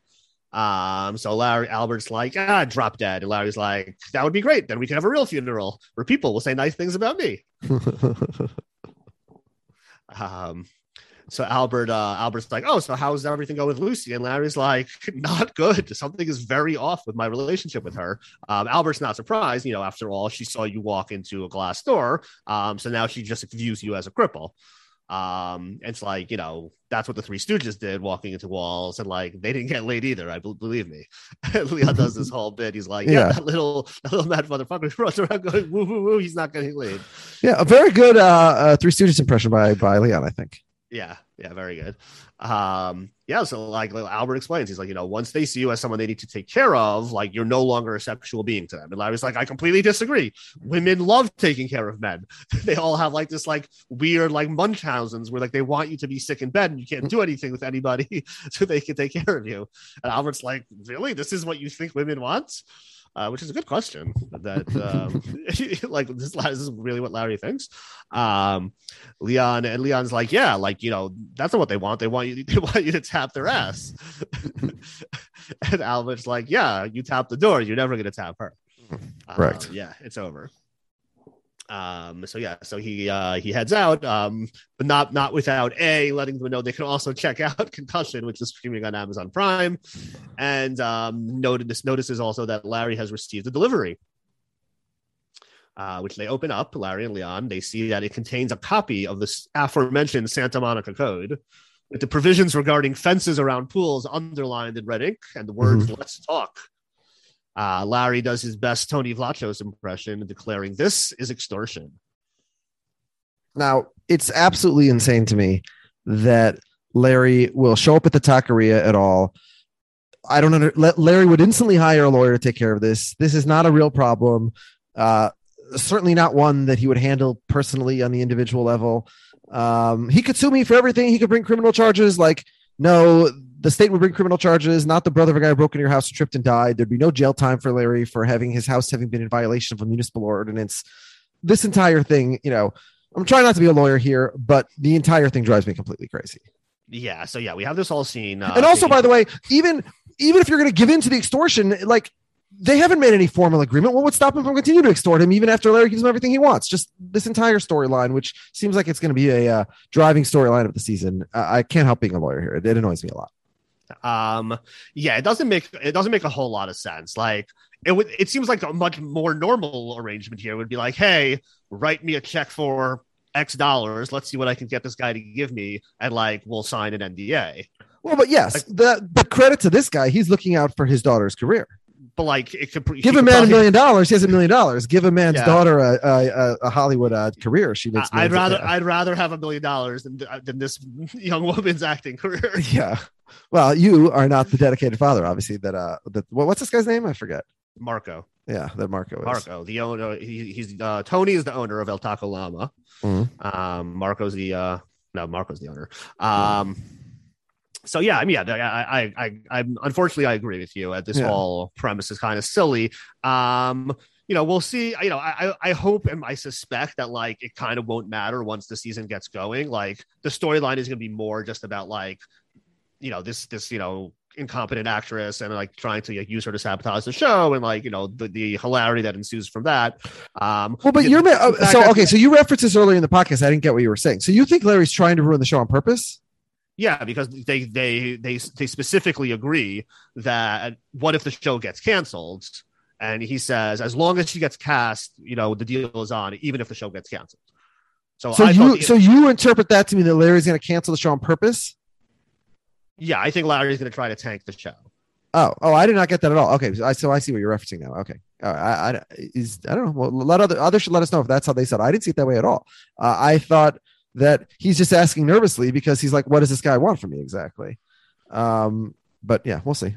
Yeah, I could be wrong. I thought they were like very, like very clearly. If like, he's not interested in doing the show, why is he doing the show in the first place? No one's forcing him to. Usually, you know, it was Jeff or or, or Cheryl who's pushing him to do these shows. He seemed excited about it in the room. Yeah, but I think now that it's gonna just be like poisoned by having to cast this like terrible. But then couldn't he tell people? He would tell that to Jeff and stuff, and say he's like telling everybody how pissed off he is, how annoyed. I, how- I don't know. Well, we'll see. We'll, we'll watch and see. We'll find out. yeah, We'll I guess. Yeah, no, that's that's kind of that was just kind of my read on it. Yeah. Hmm. Um, yeah. So we we learned a little bit about, about the character that she's playing, uh, which is like uh, not a good fit to say the least. Uh, Marsha Yeah. Lifshitz, um, ballerina, Jewish girl from Brooklyn. Uh, Marco's like, yeah, I don't see the issue. What's wrong here? Um, but yeah, so um, Larry has to call up call up Jeff and fill him in that like you know basically we have to give her this part. It's going to be a disaster. I know, like Larry's like uh, Larry's like, oh, I think it'll be fine. Jeff's like, no, it's a disaster. Hmm. Um, okay, so we're gonna head back to the uh, the golf club, and uh, Larry's going to uh, confront uh, Mr. Zweibel again.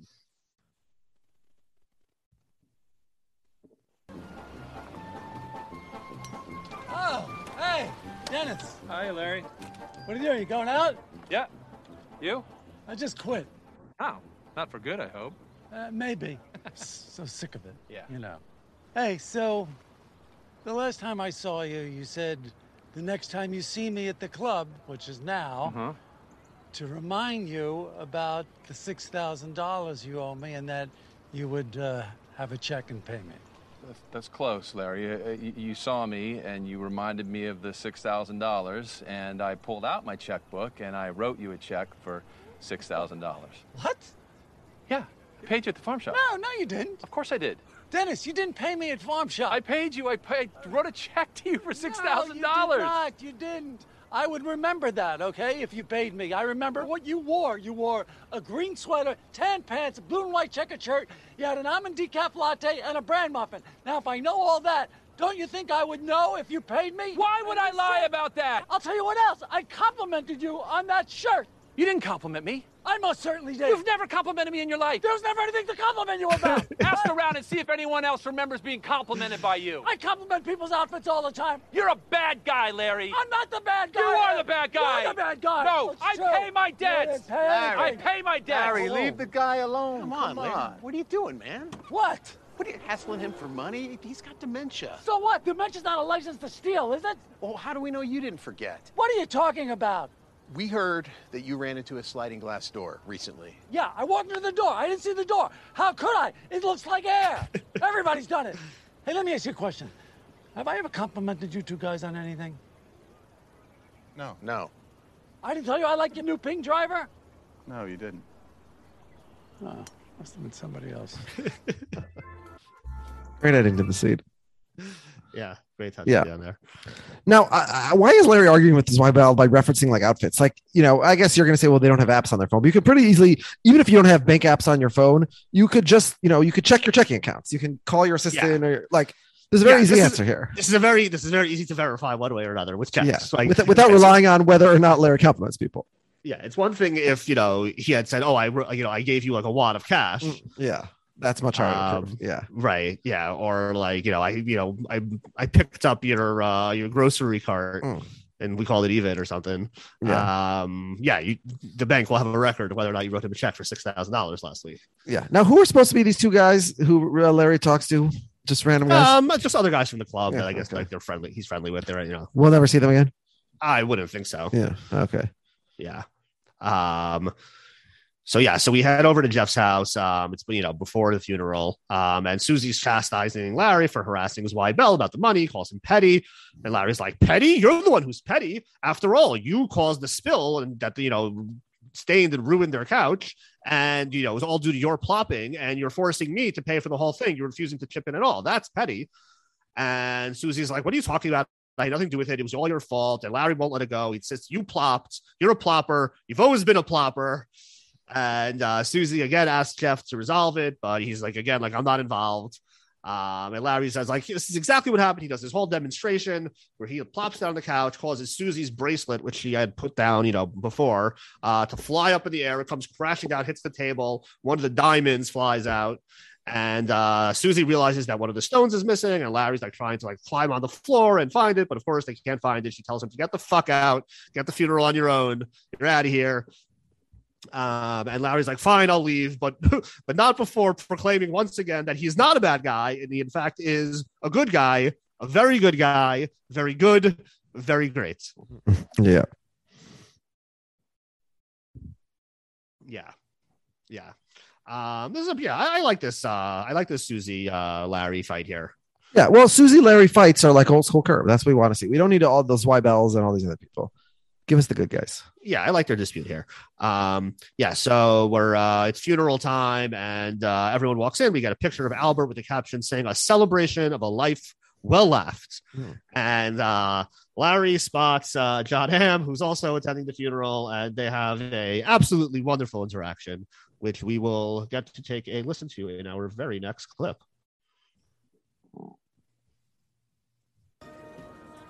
Hey, How you doing? why so sad?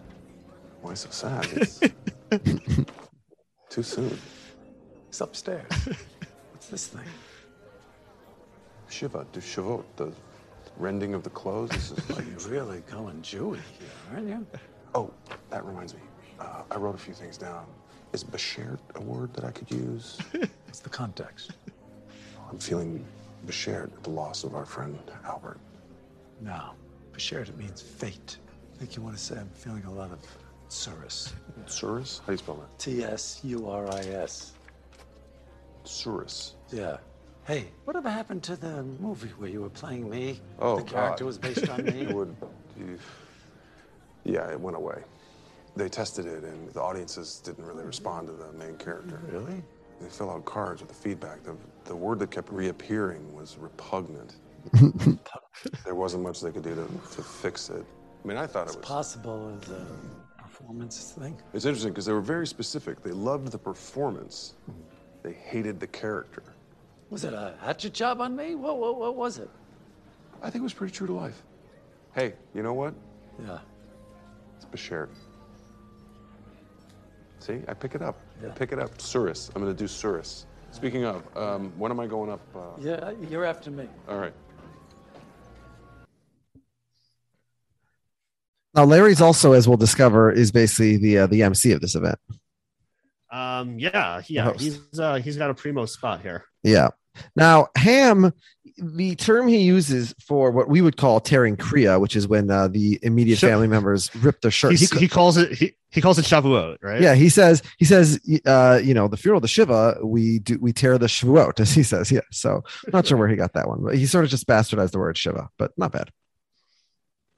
yeah, yeah, not too bad. Jon Hamm does strike me as a very uh, Jewy Gentile. I feel like he's got a lot of Jewy friends. Oh, Maybe just because sure. he's always in comedies.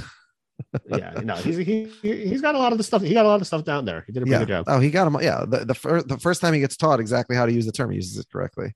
Okay, so yeah, so we then uh, we cut over to uh, Albert and Jody. They're like uh, they're watching the live feed upstairs in the bedroom, and um, Al, Albert's like very excited. He notices that Larry even wore a tie. Very pleased by that.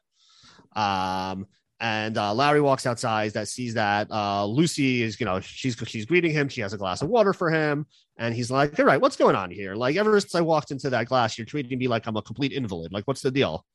And she explains that, like, yeah, you know, ever since that happened, I just like don't see you in a sexual way anymore. It just kind of like uh, crystallized for me that you're an old man, I guess. Um, and Larry's just like completely baffled. He's like, I'm just as virile as I was mere days ago, both before and after crashing through the window. I'm the same person. If you want, I'll take you upstairs right now. I'll prove it. Uh, very uh, reminiscent of George with uh, the Yeah. NYU student in the Yeah. opposite. It's like, want to have sex right now? Yeah. You want to have sex with me right now? Let's but go. Lu- Lucy is very offended and will break up with Larry. yeah. How dare Oh, you uh, proposition me? Yeah, I mean, well, she's already pretty much broken up with him at this point. Like, he's Yeah. saying, I don't, I don't view you as a boyfriend. I view you as an old man that I have to care for. Yes. Uh, Get those limey beans in your mouth. Exactly. Um, So um, yeah, Larry uh, Larry uh, gets a uh, a voice message where, or I guess a voice to text message from Albert telling him to get the proceedings started. Um, and Larry tells everyone to come on inside, and we have uh, two sets of eulogies. The first by Larry David, and the next by Mr. Jon Hamm. Welcome, everyone. Thank you for coming. It saddens me personally to be here today, mainly because my dear friend Albert Brooks is very much alive. It would have given Albert tremendous satisfaction. This whole shtick is so to see good. All these people Yeah. gathered here to pay their last respects to a man they will see again in less than an hour. I'm very sorry that Albert is faux dead. Get the next person, please. Because I was going to leave him some faux money. and know this nobody loved Christ more than Albert. Big Jesus guy. Big. True, have you accepted Christ into your heart? Albert is the one who inspired me to become a stand up comedian. And that, more than anything, makes me wish he was really dead. I hate him. And now. All right, so let's uh let's uh cover Larry first. Yeah. So the, Um, the way that Albert stares at the screen and says, I hate him, that to me looked and sounded just like the Funk Man. uh-huh, yeah, that's good. And, and then the other great one is we'll see it in a second when when uh, she says, "I can't believe you know Jon Hamm," and just the the angry like dismissive look that he gives her. Those are my two favorite Brooks uh, moments of, of the episode back to back here. Yeah um it's so interesting like watching this scene that like there is just that like agreed upon cadence that like you're supposed to talk in whether it's like at a tribute or a roast or whatever it is that like that kind of like slow pace like you know rhymey Well, that's because Larry's setting up jokes. I I don't know. If, I don't know if that a non-comedic um, hesped, uh, what's the word? Uh, eulogy Yeah. necessarily is done in that word. I In think people talk like that also when they're ta- doing it in an endearing way, like what like, like that's that very much has like what how like bar mitzvah speech would sound. Mm, okay. And to my father, who always would take me bike riding and like make sure that you know I was you know doing well in school. And to my sister, like you know, It's also good has- public speaking. Like you should speak slowly and you know. I guess pace. uh, I, I I think it has, it's a specific. Uh, Okay. you know, All right. I don't know. I Anyway, won't it. um, fine. Uh, okay, yes. So then we we, we move on to uh, we had a huge fight on the podcast this week. Um, all right, we move on to our next speaker, uh, which is going to be Jon Hamm, which um, uh, Jody is very excited about. Now I'd like to bring up another friend of Albert's who was also coerced into doing this, Mr. Jon Hamm. so excited. I can't believe you know Jon Hamm. I, It's amazing. So much tsuris. they say laughter is the best medicine, and if that is the case, then Albert over medicated us all. That's sweet. He's funny. I know.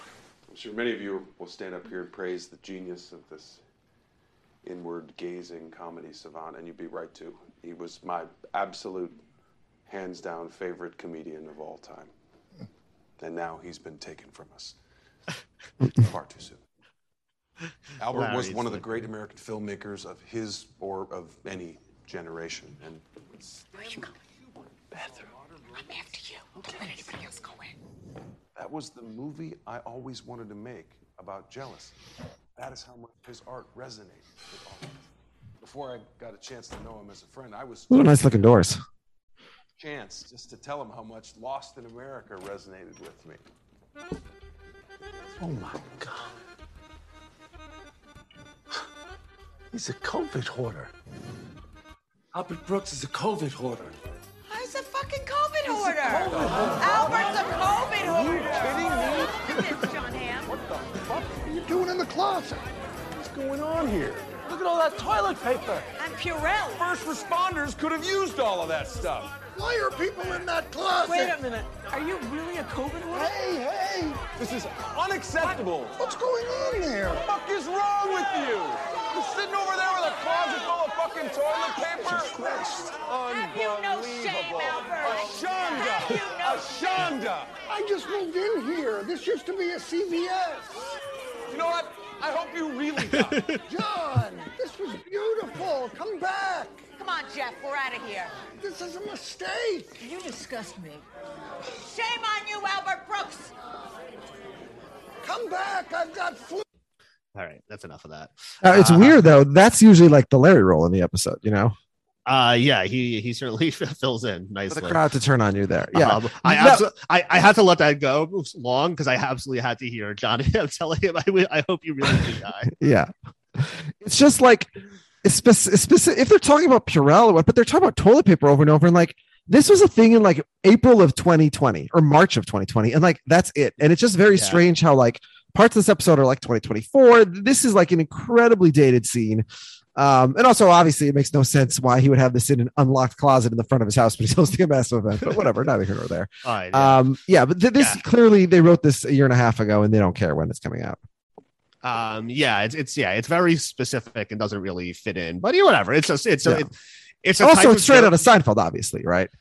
right right With, with, Uh, with the closet full of sponges. yeah it's a type of thing that will um play better like on rewatch where it's like not as specific Yeah, because when we're watching, if we're watching it ten years later, we're like, oh yeah, that was a thing during COVID, and we won't remember Correct. specifically. right you won't right Yeah, you won't locate it as precisely as yeah that's know. true. Yeah, um it's like kind of like the same thing we talk about with like you know when they depict like orthodoxy or any like ethnicity and like they often get details very wrong but just like overall in the big picture like it gets it right that like Yeah. yeah, like like a, a tiny percentage of viewers will Yeah. um be annoyed but like most people will just be like yeah that's generally broadly correct um so it's it's kind of different here because i would assume most people who are watching are watching it now uh but you know it plays for longer term better yeah. But for the Um, listener of this podcast in 2027, yeah, you're They like, I don't even know what you're talking about. You're like, Yeah. you're like, oh, that's so interesting. Uh, today I learned that like COVID hoarding was only like a, a very small period of time. Like I just thought it was like that's what COVID was about. yeah, Um, okay.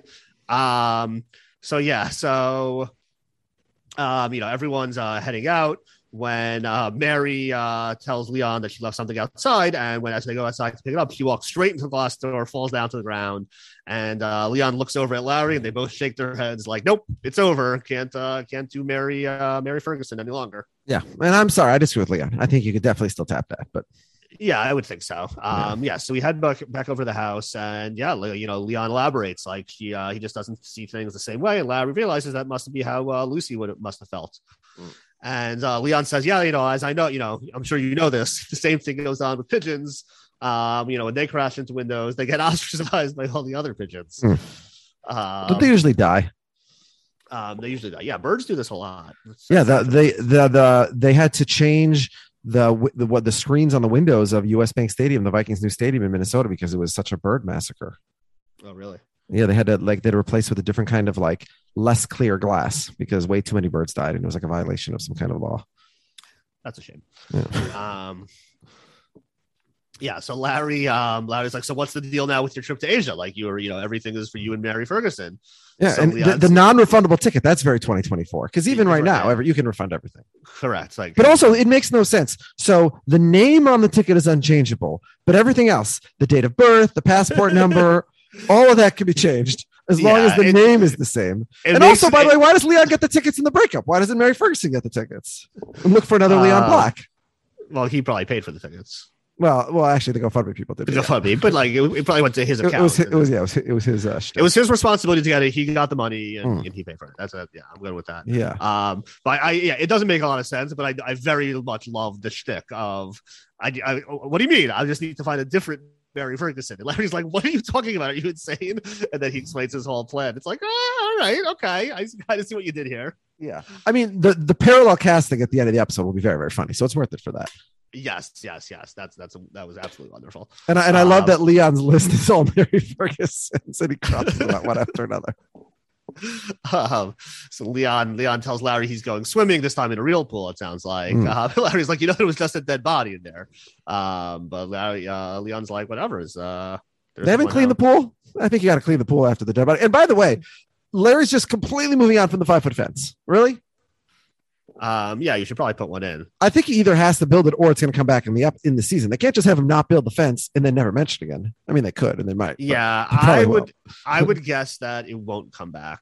Mm. I would guess that it's just like the inciting incident, and then it is no longer relevant. But if we see shots of the backyard over the rest of the season, will there be a fence there, or won't we see him? So it'll be moot. Um, In other words, in the world Yeah, of the know. show, are, are you assuming that fence is built or fence is not built? uh, I guess we'll find out. I say fence is built. Um, it would make sense that he would get a fence. Um, yeah, so we head over to Zweibel Jewelers, and Susie's there showing her bracelet to Dennis. He's like, "What happened?" And he's like, "Larry David happened." Mm. Uh, Dennis uh, Dennis says that he's not a fan of Larry David's. Um, Susie's like, "Yeah, well, you know, luckily I have that lifetime guarantee that you gave me." And Dennis is like, "Lifetime guarantee? What are you talking about? Like, we've never given out a lifetime guarantee. Like, that's just like not a thing that we do." And Susie's like, "What do you like? What you think I would lie? You think I would make that up? Like, maybe like you must have offered it to me since I've buy so much stuff here." Um, and Susie's like, he's like, well, like, I don't know what you're talking about. Like, we don't do lifetime guarantees. That's that would be that, that would be insane, right? Like, that doesn't make any sense. Like, oh, you could just damage your bracelet and we'll replace it for you. Like, that's a crazy policy. Um, so Susie basically bullies him, like she's like grabs him by the shirt. She's like, listen, I don't care what your policy is. You gave me a lifetime guarantee. You're gonna fix my uh my bracelet, and I'm not gonna pay for it. And he's like, okay. Yeah. Now, how one interprets this scene is of critical importance because I think one of the characters in the scene has to be the fucking asshole. And depending on your interpretation, it could be one or the other. So the one hand is that Zweibel said that to Susie because she's a frequent customer or whatever, and he's either lying now or he forgot. In which case, Susie, what a great come with gal for the way she stands up to Zweibel. Only when it affects her, of course, not when it affects anyone else, but still. Um, and Zweibel is a fucking asshole for trying to evade responsibility for something he promised. Or what I think is more likely is Susie, after hearing the, Larry's story about Zweibel and the money, says, "Oh, I bet I can take advantage of this guy because I can claim he said something that he won't remember if he said or not because he has dementia." So Susie is taking advantage of the dementia to get a free stone. In which case, she is an incredibly devious person, and I, I'm leaning towards the latter. But what about you? Um, yeah, I'm very torn. I if I had to pick, I pick that that Susie is um is is is taking advantage Hmm. because this, the policy doesn't make sense. Like it Yeah. doesn't make sense. He earnestly says, "We've never done that before." That's Right, not a and like- dementia response. That's like i I've been doing this for 30 years. I know what my policies are. Right, because it would be ridiculous policy for a jewelry store to have a policy that if you break jewelry, that will fix it for you for free. Yeah, if it if, if it breaks of it's if it's our fault, yes. But this is clearly uh Now, in a Susie's situ- now in a situation like this, it's probably good business Sure. to fix it for free. Like if Yeah. this person, if she really buys a ton of stuff from you, like Yeah, keep her okay, happy. it's like it, it, and this seems like not a major repair. Like one stone fell off. Yeah. Now, again, I know nothing about bracelets, but it sound that sounds like you know. What's the maximum? It could be a thousand dollars at the maximum. If it, I mean, if it's a diamond, I don't know. Well, we might sound like idiots. I don't know. It's a hundred thousand dollars. I once um I I once was at a jewelry store and I wanted to get a present for my wife. And so the person comes up to me and says, What are you looking for? So I I heard the expression tennis bracelet. And so I said, Oh, I'm looking for a tennis bracelet. So she paused, she looked at me for a second, she says, Okay, well, they start at fourteen thousand dollars. and I was like, Oh, I'm not looking for a tennis bracelet. And she said, her, I said, Well, can I see what is a tennis bracelet? She says, Oh, it's a bracelet of diamonds. I'm like, Oh no, that's not what I'm looking for. I just want a bracelet right. for eighty um, dollars. yeah. I, does a tennis bracelet have anything to do with tennis? I mean, I hope you're not wearing a fourteen thousand dollar end up uh, bracelet when you're wearing ten- playing tennis because one ball hits it, and then unless you got it from Zweibel, you're uh, you're out fourteen thousand dollars. So It's kind of like when my mom took me shopping when I was a kid to, for the first time to buy a sport jacket, and I was very disappointed at what, what we Oh, purchased. yes. like I thought I was getting like a thing that like you know like the manager, the Mets manager wears in the dugout, Mhm. And I got it like a Yes, exactly. a very boring blue blazer with like gold buttons. Oh, by the way, do you know why it's called a tennis bracelet? No, Because Chris Evert Uh-huh. was in a ferocious match in the U.S. Open, and her George George Bedewi diamond bracelet broke and fell off her wrist, and and th- it therefore became known a diamond bracelet as a tennis bracelet. That's very stupid. Yeah, so she did wear it during a tennis match. It did break exactly as predicted, but then the name of uh, it became therefore known as a diamond ne- necklaces. And I see them online for a range of prices less than fourteen thousand, but still uh, uh, more than I was looking to spend on my wife that day. Yeah. Um okay, so then we uh we head over to Netflix and we get this like amazing uh kind of back and forth cross cutting. Um the gist of it which is that Larry and Leon are both interviewing uh candidates, uh, Larry to be uh to be on the show, Leon for the role of Mary Ferguson on his trip to Asia, and you know they're one by one they're each uh, you know crossing people off. Um, Larry because they're not Maria Sophia, Yeah. and uh, Leon because of various uh, qualifications. Um, So Yeah. yeah, so we're I'll- I, I I pulled a clip of just of my favorite part of it because it also has my absolute favorite Curb music in it um, that we last heard I think at the end of Palestinian Chicken. Um, so yeah, let's uh, let's just like take a listen to a little bit of that because it's uh, super duper fun. I thought I thought this is like the the highlight of the episode. Next. Bye. Thank you. Thank you. Thank you. Mary Ferguson five. Thank you. Okay, next. No. Uh, no. Fantastic. Thanks a lot. She's amazing. Yeah, she was Yeah. fantastic. I don't think so. Mm, next. I want you to eat this mouse. I'm Come not on. gonna eat that. No, it's hot. It was you, Larry. Your hands are all over it. That was great. Thank you. Thanks, Julia. Okay. You ever date a Laker? No. How about a Clipper? I've never dated a clipper. I Love that line. We crashed on a deserted island and I make it and you don't make it. Is it cool? You can eat me. Think we should do this. Wait, so am I going? Let's do this. Let's What's up? oh, oh shit! Oh, oh. Absolutely amazing. Yeah. Now that actress, I, I- I'm sure I recognize, but I couldn't place it, and I didn't look it up. Um, I don't remember her name. Okay. Um, I don't have it in front of me. Um, Oh, is that Ashley? Ashley uh, Aguiar? Oh no, that's the different. That's the first Mary Ferguson. Sorry. yeah. Uh, that's Mary Ferguson number one. Mary Ferguson number two is Charlotte Newhouse. So is that the one we're referring to? She was in Community. Maybe I don't know. I will say, by the way, that it's you know you mentioned earlier how why would you know would be why would Larry get a show called Young Larry? And I think you're right. If it's called Young Larry, yeah, that's not a name that would mean anything to most people. But maybe that's just its in development name. It'll have Right. It'll have a different name. Right. Also, like I, I didn't mention it before, but it's like kind of ridiculous that like it's like already in the news that Yeah. like like the five foot fence thing. How long ago could it have happened? Yeah. Like, well, you know I think hap- you know the industry. You know they they they say if a show is approved or in development with you know a big star because Netflix is interested in hyping that and the stars interested in hyping that. So I mean that's I guess I feel like it's like I feel like it's at the day after this happened or two days. It takes Like, a little bit longer, It, yes. it would feel like in the newspaper already. Yeah.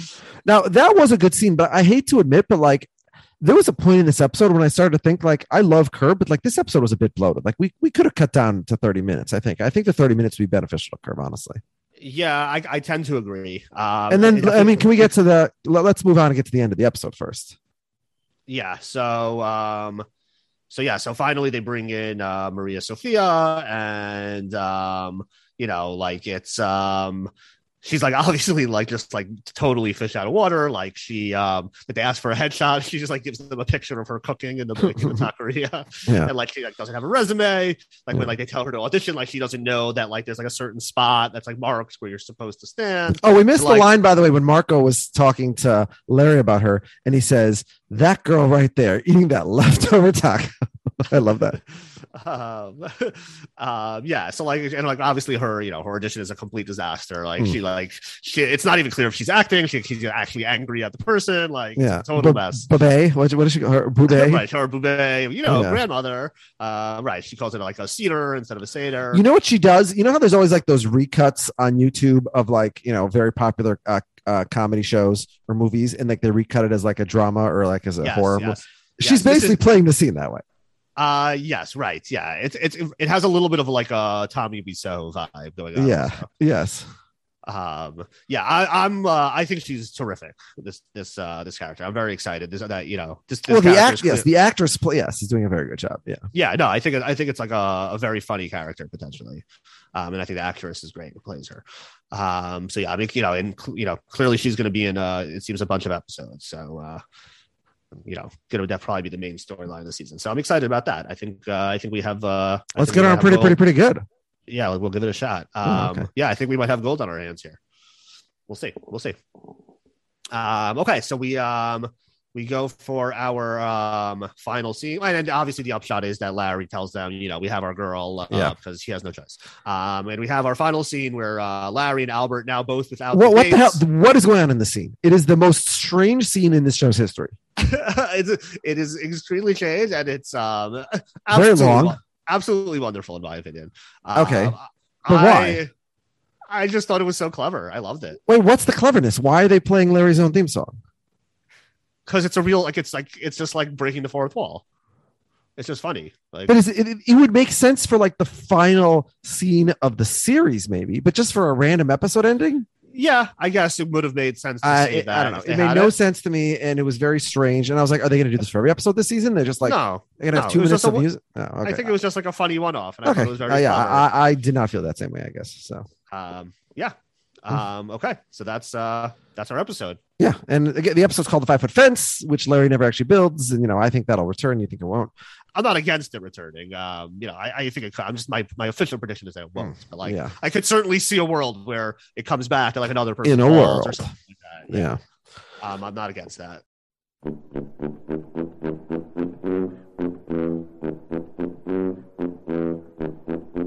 Let's get to our ratings. I'm going to be the fly in the ointment here, as I think became evident from my last few comments. I just I think the episode's too long. It's a bit too meandering. It's even by curb standards preposterous. The Jon Hamm scene, which is great at the funeral, honestly was ruined for me by the trailer. It was one of the situations where like the funniest line I already knew coming in. Right. Um, so you know, setting the table, I'm still I'm still very excited to see nine more episodes of Curb, and terrible Curb is is better than 99% of TV, obviously. But relative to other Curb episodes, I will say this episode was pretty pretty good. So just one and a half pretties for me. I rank it 74th out of the 82 episodes that we have thus far ranked on this podcast. Yeah, so I'm uh, I'm definitely a little bit higher than it, than you on it. Um, I think my score will be quite a bit higher, but I think uh, I'm uh, you know self-admittedly going to inflate a little bit just for because I'm so excited to have a new Curb episode that like just like the glee I had watching this episode for the first time, like it could have been anything, and I was just like That's fair. I had a smile on my face from beginning to end. So like that, you know, that was my enjoyment of the episode. the How many times did you watch had- this episode this week? um, I watched it three. Um, Okay. I watched. I watched it. My, I, I sat down with my wife to watch it Sunday night after. Mm-hmm. It's you know. It, I, you know, I, I'm not. You know, I'm not gonna say I'm gonna get canceled, but whatever. Really, it should be Succession and then Curb and then Insecure, not Insecure in the middle. I know it's gonna be canceled, but Cats by who? Ratings people? No, not because I'm a racist. Because I said that with the white show should go before the black show.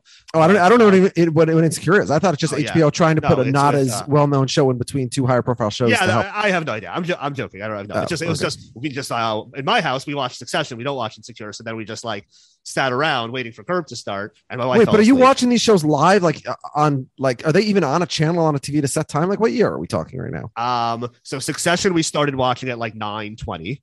Okay. We watched the whole thing. It ended at like ten twenty, and then Mhm. I was like, okay, well, Curb starts in twenty. Like when Curb is available, I'm going to watch Curb. Like it'll be like I'll be able to watch it on HBO Uh, Max. in it might have been I watched them both late because I was watching football or baseball or something. But yeah, I just Yeah. watched them in succession. Uh, yeah. no So anyway, the uh, the upshot of it is that um, she fell asleep, so I watched it. Then I watched it again. That's not a huge endorsement. Well, no, she fell asleep before the episode started. Oh, oh, oh! I thought she fell Like, asleep I'm during saying the in that Oh, okay. intervening minute, 20 Got minutes it. where we Oh, had oh, nothing to do, so we we're waiting for Curb to Hmm. start because we don't watch Insecure. Take her Uh, upstairs. show her what you can do. You're not a feeble yeah. old man. yeah, she, no, she, she she passed out. Uh, she knows. she passed out. yeah, yeah. I'm done. Um, it's yeah, it's over. Um, the, the illusion is gone.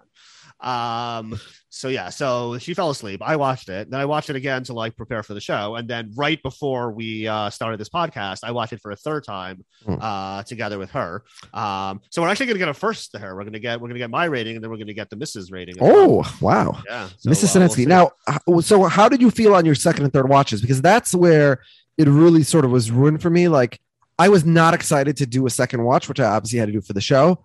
And as I watched the second watch, I enjoyed parts of it, but like overall, I felt like it was a slog. And that's not how you want to feel about Curb. That's not how I felt for any of the previous 82 ep- 81 episodes that we've recapped, even though all of those I've seen multiple times before.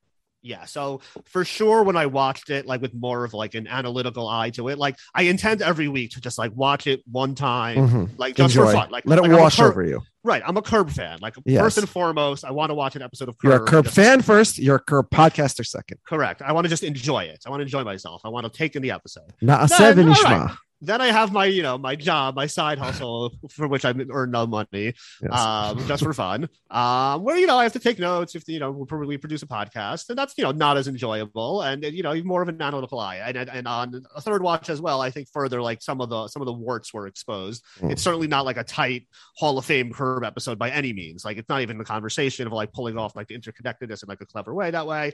Um, there isn't like really anything iconic, I think, in this episode. Um, and and uh, as you said, a lot of the stuff is a mess. Um, but I think there were several like really good like laugh out loud moments or conversations or scenes um, that I think you know made the episode enjoyable enough. And and with the little grade inflation that I'm giving it just for you know the pure enjoyment I got of seeing New Curb for the first time in years, um, I'm going to say this episode was pretty, pretty, pretty good. Three pretties out of five.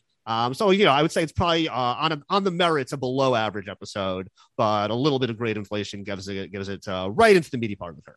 Hmm. Interesting. I'm looking at my ratings for all of the season premieres. And for, well, we've only done nine so far, of course. For six out of the nine, I have them all as among my favorite episodes, all three and a half or more pretties and all like top 25 episodes. The other three are all in my bottom 12. So basically, I either, I either love it or hate it. And part of the feeling, I think, um, for especially for the ones I love, is as you said, the excitement of a new season. And so for the ones I hate, um, you know, hopefully the, the the one I hated the most actually is Mel's offer, and season four is, is arguably the best season of the show. So just because you don't love a first episode doesn't mean that the the uh, season can't be uh, uh, yeah, let's let's dramatically hope. improved. Yeah. Yeah, let's hope. Yeah, that was that was our that's our 80th ranked episode, so that's a very low episode. Every, I'm looking at the overall ratings. Everybody hates Mel. There's not a single rate. Oh, there's only one rating above 91, and that's 78. So yeah, everybody and hates you know, it's, it's- you know, every every series is like this, but I think Curb especially so You like set the table. does a lot of table setting the first episode, especially in a season where Jeff Schaffer is describing it from the top as being, you know, a puzzle within a puzzle within a puzzle, whatever the hell, he, whatever. he Yeah, said. I'm here for that. You can, yeah, like, yeah, they they're they they want to throw a bunch of balls in the air. Uh, that's what Curbs does. That's what makes Curb fun. Um, that's what's so frankly is so exciting about watching a new season for the first time that we, you know, on this podcast. That like up until now we've always known as we're watching and talking about episode one of a series like where things are headed Yeah. what's going to be important what's not and just like the unknown the excitement of watching a curve episode where like i don't know which thing is going to be important i don't know i don't know which direction it's going to go um is like so exciting I have a slightly insane proposal. After we do seasons nine and 10 of the podcast, we come back and do season 11 sequentially. so that way we could we, we And so, we're, so we treat season 11 the way we treated the other 10 seasons. Because right now it's being sort of graded on a different curve, a different curve. all right we could put that in the hopper first. Yeah. I I don't know if we need to do 10 full episodes. Uh, We'll, we'll think about it. Yeah. We'll see how We'll we feel in. February. yeah that's whatever. that, that's not yeah that's not uh I, Yeah. I wouldn't reject that out of hand it's not terrible idea. Yeah. i hear the merit in that All right. Oh, come on, be a come with guy. Um, Ab, who is your come with guy? Uh, my come with guy's got to be uh, Mr. Jon Hamm. I mean, you tell me, you just tell me at the end of the episode, um, you're going to see Jon Hamm saying tsuris and Bashert uh, in tonight's episode of Curb. I would say he's the come with guy. I don't need to hear anything else. Uh, but also, like, he just like the whole scene where he just plays it off as like he's actually sad as if he's at a funeral. Um, and then, you know, the the arc that he takes to ending the scene saying, um, I hope that you really die, uh, just because, uh, you know, he had a little too much Purell in, in one of his cupboards. Mm. Uh, it's just uh, riveting television. Co- Jon Hamm at the height of his comedic powers in this episode. Yeah, no, he Jon Hamm's very good. Um, but I uh, I give it to Albert Brooks. He he's an asshole, but as I said before, he's a much better Marty Funkhouser replacement than Vince Vaughn, and I think that Albert Brooks is uh, does a really good job with what he's given, and I'm hoping that we see more of him.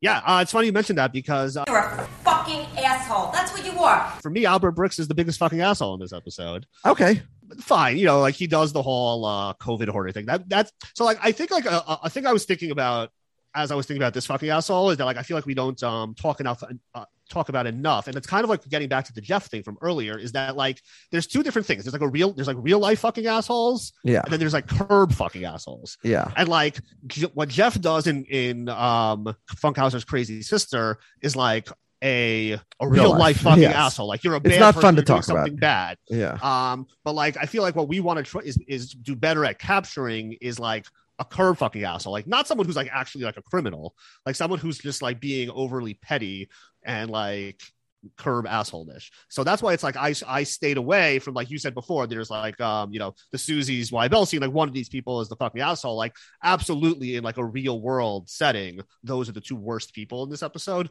But to me, just like Albert Brooks, like with this like ridiculous like over the top. Hey everyone, like throw a tribute to me where I'm gonna like watch you watch a live feed of you saying nice things about me. Um, is just like this is a complete mess. This this uh, this is this is craziness. This is madness. Yeah, you know, just the uh the self narcissism on this guy, man. Um, fucking asshole of the week. Yeah, so I'm going to go with, uh, and I think I mentioned it before, is Zweibel. I just think that the way that he's like gaslighting Larry, like he's the bad guy. Larry's not the bad guy here, and he somehow flips it around and gets everybody Or on he, his side. or he really has dementia. But even it, dementia's not a license to be an asshole, though. He accuses Larry. If in the first scene he had said, "I already paid you," the same way he does in the second scene, well, then it's a little bit different. Why you bother me? I already paid you. But he says, he says, "I didn't pay you," and how dare you ask me for the money? That's not a dementia thing. That's an asshole thing. Asshole of the week. Right. asshole or dementia. Yeah. All right. And uh, who's your person with dementia of the week? Mm, yes. We should. uh Don't play that game with your aging parents. asshole, dementia. What are you doing here?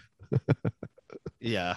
Um, All right. Let's uh let's talk about our cameos here. Would you stop with the Ted Danson? Who's he? He's somebody. What about me? You're nobody. Why him? Why not me? He's good. You're not. I'm better than him. You're worse.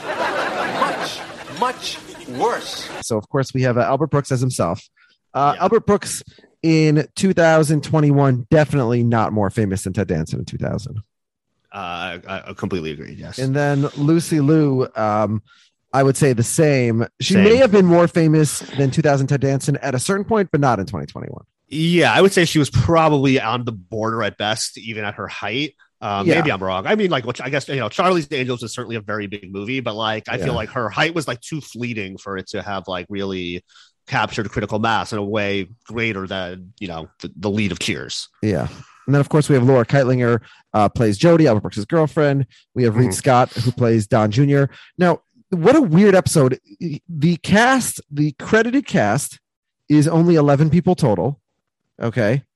And it includes Cheryl Hines, uh, who's credited only. She's not in the episode. Mhm. It does not include Albert Brooks. It does not include Susie Essman or Jeff Garlin. It does not include Jon Hamm. No, I see them on here. They're, but they're, they weren't on the credited cast, like uh, on like, like go to IMDb. You have cast, IMDb. you have the cast in credits order. I see Larry David, Cheryl Hines, Lucy Liu, JB Smoove, Amy Yeah. Farrelly, Brandon Kyle Goodman, Charlotte Yep. Newhouse. I see a 1000000 Mhm. people. Reed Scott, Ashley Aguiard, Becky Yeah. Dennis. Yeah, so who's not there? Jeff Garlin, Jon That's, Hamm. no, that's Susie the end. Essman, What, does it say Albert after Brooks. that? What does it say after that? I see Albert Brooks, Susie Wait, Essman, hold on. Julie- Under Becky Dennis, what does it say? under Becky Dennis as Mary Ferguson auditioner. And then what does it say after that? Stephen Briggs as Sneezing Man. What does it say in between them? Nothing. Are you on your phone or are you on your computer? On my computer. Well, this is very odd because I'm on imdb.com slash titles, uh, whatever. For me, it says cast. uh huh. This is the, hold on. I'm, I'm sending you the link I'm on. Are, we- are we looking different things? You're only probably looking at top cast. Like there's No, a way no, to no, no. out I'm on the full cast. cast page. I'm on the full cast page. That's the point. This is the full credits. And it lists the first 11 people as the credited cast. And then under that, it says rest of cast listed alphabetically. And it just lists everybody else who's in the Yeah. episode. And then I have Stephen Briggs, Albert Brooks. No, no, click the link I just sent you. Or and send me the link of what you're looking at. Send me your URL. This is the dumbest podcast ever. No, but I'm just confused. How are we looking at the same thing and seeing the, so send me your link. Okay. It is like how you know how Amazon will give different people different prices. Based No, on, yours is the same as mine. what do you mean? Eyes. What does it say at the top? It says written by Larry David and Jeff Schaffer. then it says cast in credit order. This Right? is so stupid. Yes, Larry David. Cheryl yeah, okay. Now, what does it say under Becky Dennis? Rest of cast listed alphabetically. Yes. So though the top people are credited, see it says cast in credit order, and the rest of the people Uh-huh. just the rest of the people are the people who are not credited. Oh, okay. Who cares? So you're oh, that's what you're talking about? Yeah, that's really Oh, weird. I- Why are Susie and Jeff not credited on the show? And Cheryl Hines Oh. is when she's not even in the episode. Yeah, I don't know. Because it's whatever in contract. Lucy Liu's, Albert Brooks isn't. None of this makes any sense. Yeah, well, the curb ones never do. Okay, but all right, okay, all right. So we, we were talking past each other, but we got there. Yes, So- I know what you were talking about. Whatever. I, I see. I see what you mean now. Okay. Okay. I think it's time for Um, the postman. Um. Yes. Yes. Let's head to the postman. Postman. Postman! Postman, come here! Tell the neighborhood! What a shanda, Larry! Larry David! Not only are you a lousy Jew, but you're a lousy human being! He screws the wife of a man in a wheelchair, Ashanda. Maybe you should have given me some candy. You're a lousy Jew. First up this week in the Postman, we have Brendan Fitzpatrick, who says, I think you should do a draft of who you think or want to play young Larry in the Netflix show on this season. I really hope they get someone good since it's Netflix and they had that Stranger Things ad on the TV when they got to the HQ. I could see it maybe being the actor who played Steve on Stranger Things. Let's look up who Steve on Stranger Things is because I did see the first season or two. I think I saw two seasons. Um, I mean, the name that came to mind for me immediately was Michael Cera. Oh, that's interesting. So this is his name is Joe Keery. Okay, I see who that is. Um, that's interesting. Um, I I say we already have young Larry, um, Trevor Braun, who played Oh, yes. Larry Softy. Let's see what he's up to. Let's bring him back because like that's young Larry. Yeah, It's that's like true. A, it's like a boyhood situation. Let's. I want to see Larry grow up, and then I want that kid to eventually turn into look like Larry David. Yeah. That would be a great magic trick. No, that's very good. I like that. Yeah, so I want to bring him back. Um, okay, next email is from Joshua Schmitz, who says, Hello, gentlemen. It's great to be back with brand new episodes of Curb. This episode is to me had the feel of some of the earlier seasons, which was great. The running into the glass provided me with a legit laugh out loud moment, much like Hmm. Alex. Albert Brooks was also great in this episode, and to me is a much better replacement for his brother Super Dave than Vince Vaughn. Uh, we completely agree. It'll be curious to see how this season plays out, perhaps ending in Larry's death again as a callback to this episode and getting to see his funeral. Interesting. Um, he says the come with guy is Leon. Certainly, you can never go wrong picking Leon if he's in the episode. Even if he's not on the episode, you could probably get away with it.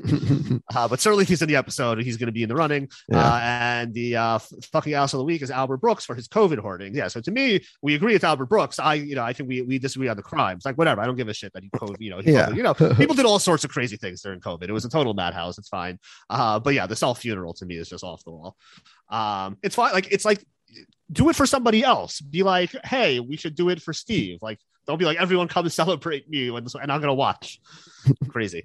Um, and he gives the episode three and a half pretties out of five. Uh, next, we go to the great Jim Grumley, Jim Crumley. Sorry. Uh, he says it's good to be back with new curb. Some of it felt awkward, and lots of the actors seem to have aged a lot, but that is natural since the pretty, pretty good podcast rewatched. The new episode was a big time jump. Some of the pacing felt a little off, but it was fun. That's true. I hear that. Um, it, yeah, it, like everyone, like Larry especially, looks much older than like what we've we've like us podcast uh, followers have recently seen him as. Like, because we skipped like a lot of years. Well, that's why Lucy Liu's so concerned. right. She's she's she's following along with the podcast, and she's like, Larry, you got old. Yeah. Um, yeah, like where we were is to like 2010, 2011, right? Something like that, yeah. Yeah, so it's So like full 10 decade. years. Yeah. I've looked at pictures of myself from 10 years ago. I've aged also. Yeah. Um, I may be too easy of a grader because I'm happy to have a new episode, but I'm going with 3.5 pretties out of five. Come with guy is Albert Brooks. So he's all over here, all over the stat page in this episode, one way or another. He was just the right amount uncomfortable during the episode. And I thought he had a lot of the best lines and allowing them to make him the butt of the live funeral. The COVID hoarder bit shows he is a team player. Uh, asshole of the week, he gives to the great Lucy Liu. I don't blame her for dumping Larry. I blame her for ever going out with him three times. What should he have seen in him? Fair enough. Um, next on is Zach Brooks, who says, I hate when people owe me money because I always feel like I'm a fucking asshole when I ask for it back. Is there a cutoff time for asking for payment back? Yeah, it's true. Like, it's like it sucks sometimes when like you feel like you're being put in the position of being an asshole and like like just like you're like I didn't do anything wrong. Like I'm just like enforcing like what should be like the reasonable policy here. Yeah. You know what Um, I'm going to say about myself? Uh, if I do say so myself, I am an excellent borrower of money because I have never made anybody ask for money ever. Um, I mean, um, now somebody's going to try and uh, impeach the witness and point out one, but like I'm very aggressive. I hate owing people money, and so I like immediately pay it back right away. Like people like like I'll like like walk away from somebody and I'm always the first one in the group to like send the Venmo or whatever it is. Like I'm very on top of things like that. I hate owing people money. I'd much rather people owe me money um, than have to owe others money because I just I I never want to put anybody in the situation of having to ask because I have had to ask and as Zach says, it's very awkward and annoying. Yeah. Don't make people Um, do that. If you owe them money, just pay them back. also i feel like you have like uh like your ocd probably has like an internal like uh balance sheet that like it just like drives you crazy if So it's like Akiva and I have a document of how much money we each owe each other. And Uh-huh. it, it, it tracks, I track every single item. I think it, like uh, AB and Amir do something similar. It tracks every item that we e- ever owe each other. And so this Excel spreadsheet is like thousands of, of rows long by now. And I was thinking like, because it's so annoying to scroll to the bottom to add a new thing every few days. And I was like, why don't I just clear the slate, just put in whatever the current amount is. But I was like, nope, can't can't delete the history. It must stay here like this. So Yeah, you, you never know when you'll need it to settle an argument. yeah, actually, it has come in handy because um, the, the main reason is because like I collect money for Akiva for his various pools and stuff. Uh huh. And so sometimes they'll ask me, did so and so pay? They said they did. And then I'll Right. quickly look up. Oh, it's September 13th. They sent it across at 4 22 p.m. Yes. Uh huh. so it does actually. Very good. Even though all those apps also track it themselves. But Right. Yeah. Um, he says, great physical comedy this episode. Oh. The plop. And Larry running running to the class made me laugh out loud, as did everything with Jon Hamm. Is it me or was that ending pretty, pretty, pretty weird? Uh, yes, yeah. I- I'm totally I mean, on board with Zach here. Well, it definitely was weird. Like I don't think anyone will say it's not. It wasn't weird. Um, I just think it kind of worked magically for me. I loved it. Um, Come with guy uh, is the new Mary Ferguson. pretty yeah, not not bad. Um, she she uh, good pull by her. Uh, fucking asshole is Albert Brooks for having a funeral while he's still alive, but Albert Brooks no relation in a comedy about a funeral. Time to movie ladder to defending your life. Hmm. Huh, never heard that one. Oh, Um, I've seen that movie. It's a good movie. Yeah? I made a point of seeing all his movies like probably about 10 years ago by now because I had never seen any of them. And so all of a sudden in a run, I watched them all. Um, they're all they're fine. They're all like there's a reason they're not that famous. Yeah. Um. I, I kind of have to say, yeah, I, I like it. I like a lot of the movies. I didn't like love any of them. Like I didn't love broadcast news, which is like supposed to be. Well, that's on another level. That's not even just like the, I mean, I'm not even talking about that. I'm talking about the movies that like nobody's really seen. Broadcast Oh. news is like a very famous movie. That's what I'm saying. But like even that, like I didn't think was that good. Like I thought it was fine. Like I enjoyed it. I didn't, but like it's like it's one of these things where it's like yeah, like in its time, it was probably you know very different. But like I've seen like a million movies like that, and this is just like it was like just like old and dated and not as funny. Like uh, Yeah, but I'm talking about like the movies that he wrote and directed and starred in, which are Oh, Lost in America, Defending Your yeah, Life. The, one, the ones that he wrote and direct, I've seen none of and have heard of none of. yeah, so that's what I'm saying. I've And- seen them. I've seen pretty- them all. and I'm fairly plugged into movies. So yeah, I've seen big. them all because I made a point of seeing them all, and they're all just fine. Yeah. Um, yeah, no, but he's in a bunch of like more known movies as an actor. Yes, he's an actor. Yeah, but but those aren't Albert Brooks movies. Right. Fair. Like when correct. you say Albert Brooks movie, like the- what Jon yes, Hamm's yes, yes. talking about is Lost America, Defending Your Life. well, when he he later he when he talks about concussion, so I think he's including movies that he's acted in as well. Yeah, that is funny when he mentions concussion. Yeah, but I thought that was for the joke. But yeah, who knows? But and you so you think two of hit the six written and directed by Albert Brooks movies are on Netflix? I don't think so. I think he's talking about including he's including movies that he was in. Um, yeah, maybe I don't know. Like I think he's talking about Finding Nemo, like not like one of these movies that I've never heard of. now, should we go on Netflix right now and see what's on Netflix right now with Albert Brooks? Yeah, that's a good idea. I should have thought of doing that earlier. Yeah, well, we're gonna do it live. Let's do it live. Do it live. Albert Brooks, and our a- options are uh not great. not great, Bob. Yeah, this is what we have. Great, Explore titles related to Albert Brooks. Uh-huh. Seinfeld. Uh huh. So there's nothing. Norm Macdonald has a show. Steve Martin and Martin Short in concert. Richard Pryor live in concert. Yeah. So we Okay. have uh no Albert Brooks, in fact, on Yeah. Netflix. Yeah. So I so I correctly predicted that none of the six Albert Brooks movies that I've never heard of are on Netflix. But not nothing of Albert Brooks at all is on Netflix whatsoever. Right. I guess that's so true. yeah, bad job, Albert Brooks sending people to Netflix. Yeah. But I Yeah. yes. But uh, yeah. Okay. Fine. Fair enough. Um, okay. What's the one that he says that you can find on Amazon Prime? Doesn't he say that about one of them? is- Concussion. concussion. Oh, yeah. concussion. Yeah. Which I think is also you know apropos of Larry having a concussion. Yeah. Yeah. Um, yeah. So yeah. So Zach gives the episode um four pretties out of five. Um, Zach Brooks, no relation to Albert Brooks. Uh, he was uh quick to remind us. Oh, he is. Okay. Um, and then What's uh, Zach Brooks's real uh, like birth name? Is it Zachary Uh, Einstein? I don't know. Zach, uh, Zach Brooks. If you have a, a birthday that is something other than Zach Brooks, uh, let us Hmm. know next week. Uh, this is a, this would be a good place to uh, reveal your true identity. Yes. Uh, you know, now that you've finally been caught in what's clearly a web of your own lies. Yes. um, all right, and uh, we end things off as always with Olin Allen, who says, "Great to have the show back, and even more so to get pretty, pretty, pretty good back on track." Oh, I guess he's saying we were off track. Uh, Olin saying not a fan of the uh, the bonus episodes. Okay, noted, Olin. Uh, was a bit of a hit for me. Loved the physical comedy and left out a let out a big laugh at the first walk into glass as a fun of slapstick and physical comedy done well. Also enjoyed the nice discussion around the Three Stooges. Leon at times seemed to more like the real JB Smoove with his dress style and manner, but was still great to have. Enjoyed the cross-cutting scene between himself and Larry auditioning. Albert Brooks was lovely to have as well, and I adored the nice of the opening scenes victim. Then sorry, the niece of the opening scenes victim who auditioned for Larry's friends. Um, the main negative was Lucy Liu, with Brooks and Jon Hamm turning up as themselves. Think of her role was a bit nothingy. Seemed to have just made the character someone famous instead of developing something about her. Yeah, I agree. That's true. She's she's really not developed at all. More a writer director issue than with the actress. Also, having the orchestra play out the tune can get lost. of course, me and Olin wildly disagree. Yeah. Um, now, how do you? I, I I'm interested to know, and I would love to talk to like a casting person on the show. Like, how do they pick Lucy Liu of like every sort of Hollywood act, actress that could have been dating Larry here? Yeah. Um, yeah, it would be great if we had a casting person on this episode. In fact, um, uh, it was very much noted that the uh, one of the people who plays um, the casting in for Young Larry is the, the casting director for Curb, and of course for many other shows. Yeah. it's, uh, Allison Jones, who's like, we- it's like I think according to Keith, is like the she said she was like the the casting agent, like For comedies, yeah. casting associate. Like she's like the, the clear number one person. Um, so that's really cool that they like uh had her play that role here. That was fun.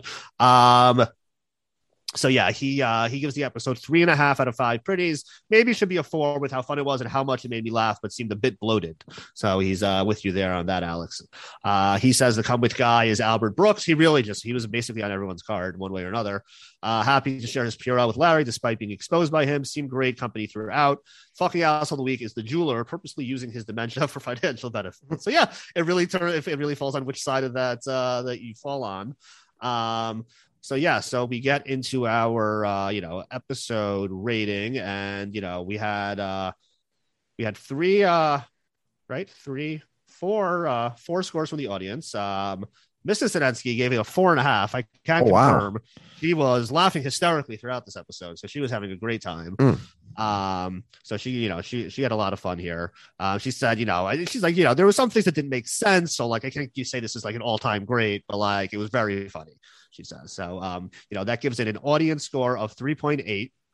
Um, which makes it 23rd overall for the audience. Wow. Um, yeah, so they're definitely higher than uh than we are, you know, with four and a half, a four, two, three and a halves. Um, Jared didn't send it a grade, which would have clearly brought it down. um, so we put, you know, we put that 3.8 with your 1.5, my 3.0. It averages out to a 2.77, making it the 62nd episode. Now, remember, that's out of 81, 82. Because don't we have episode zero also?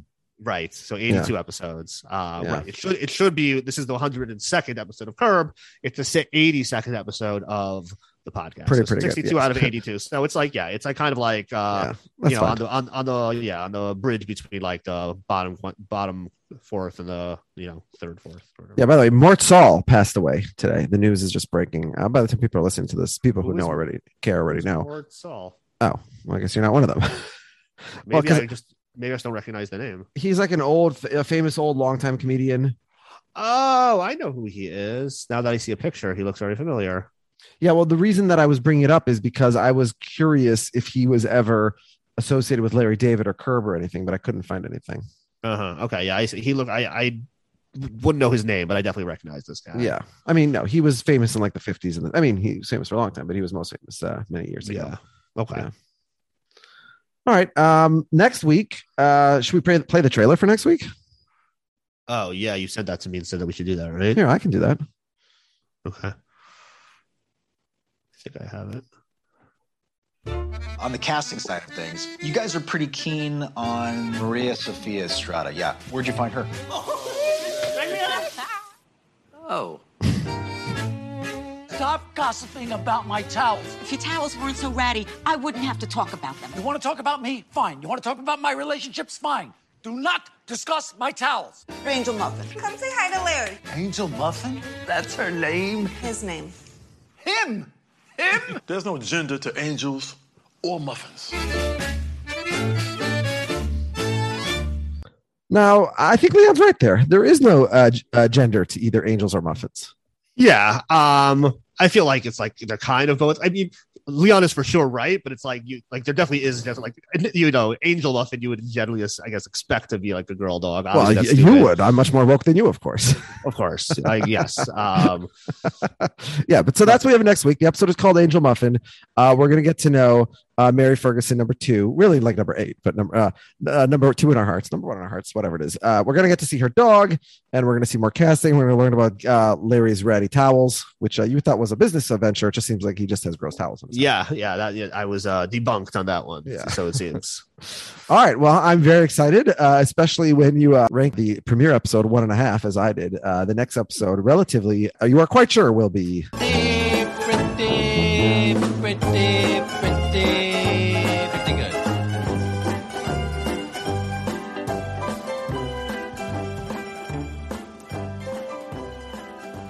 Get a life, Jews.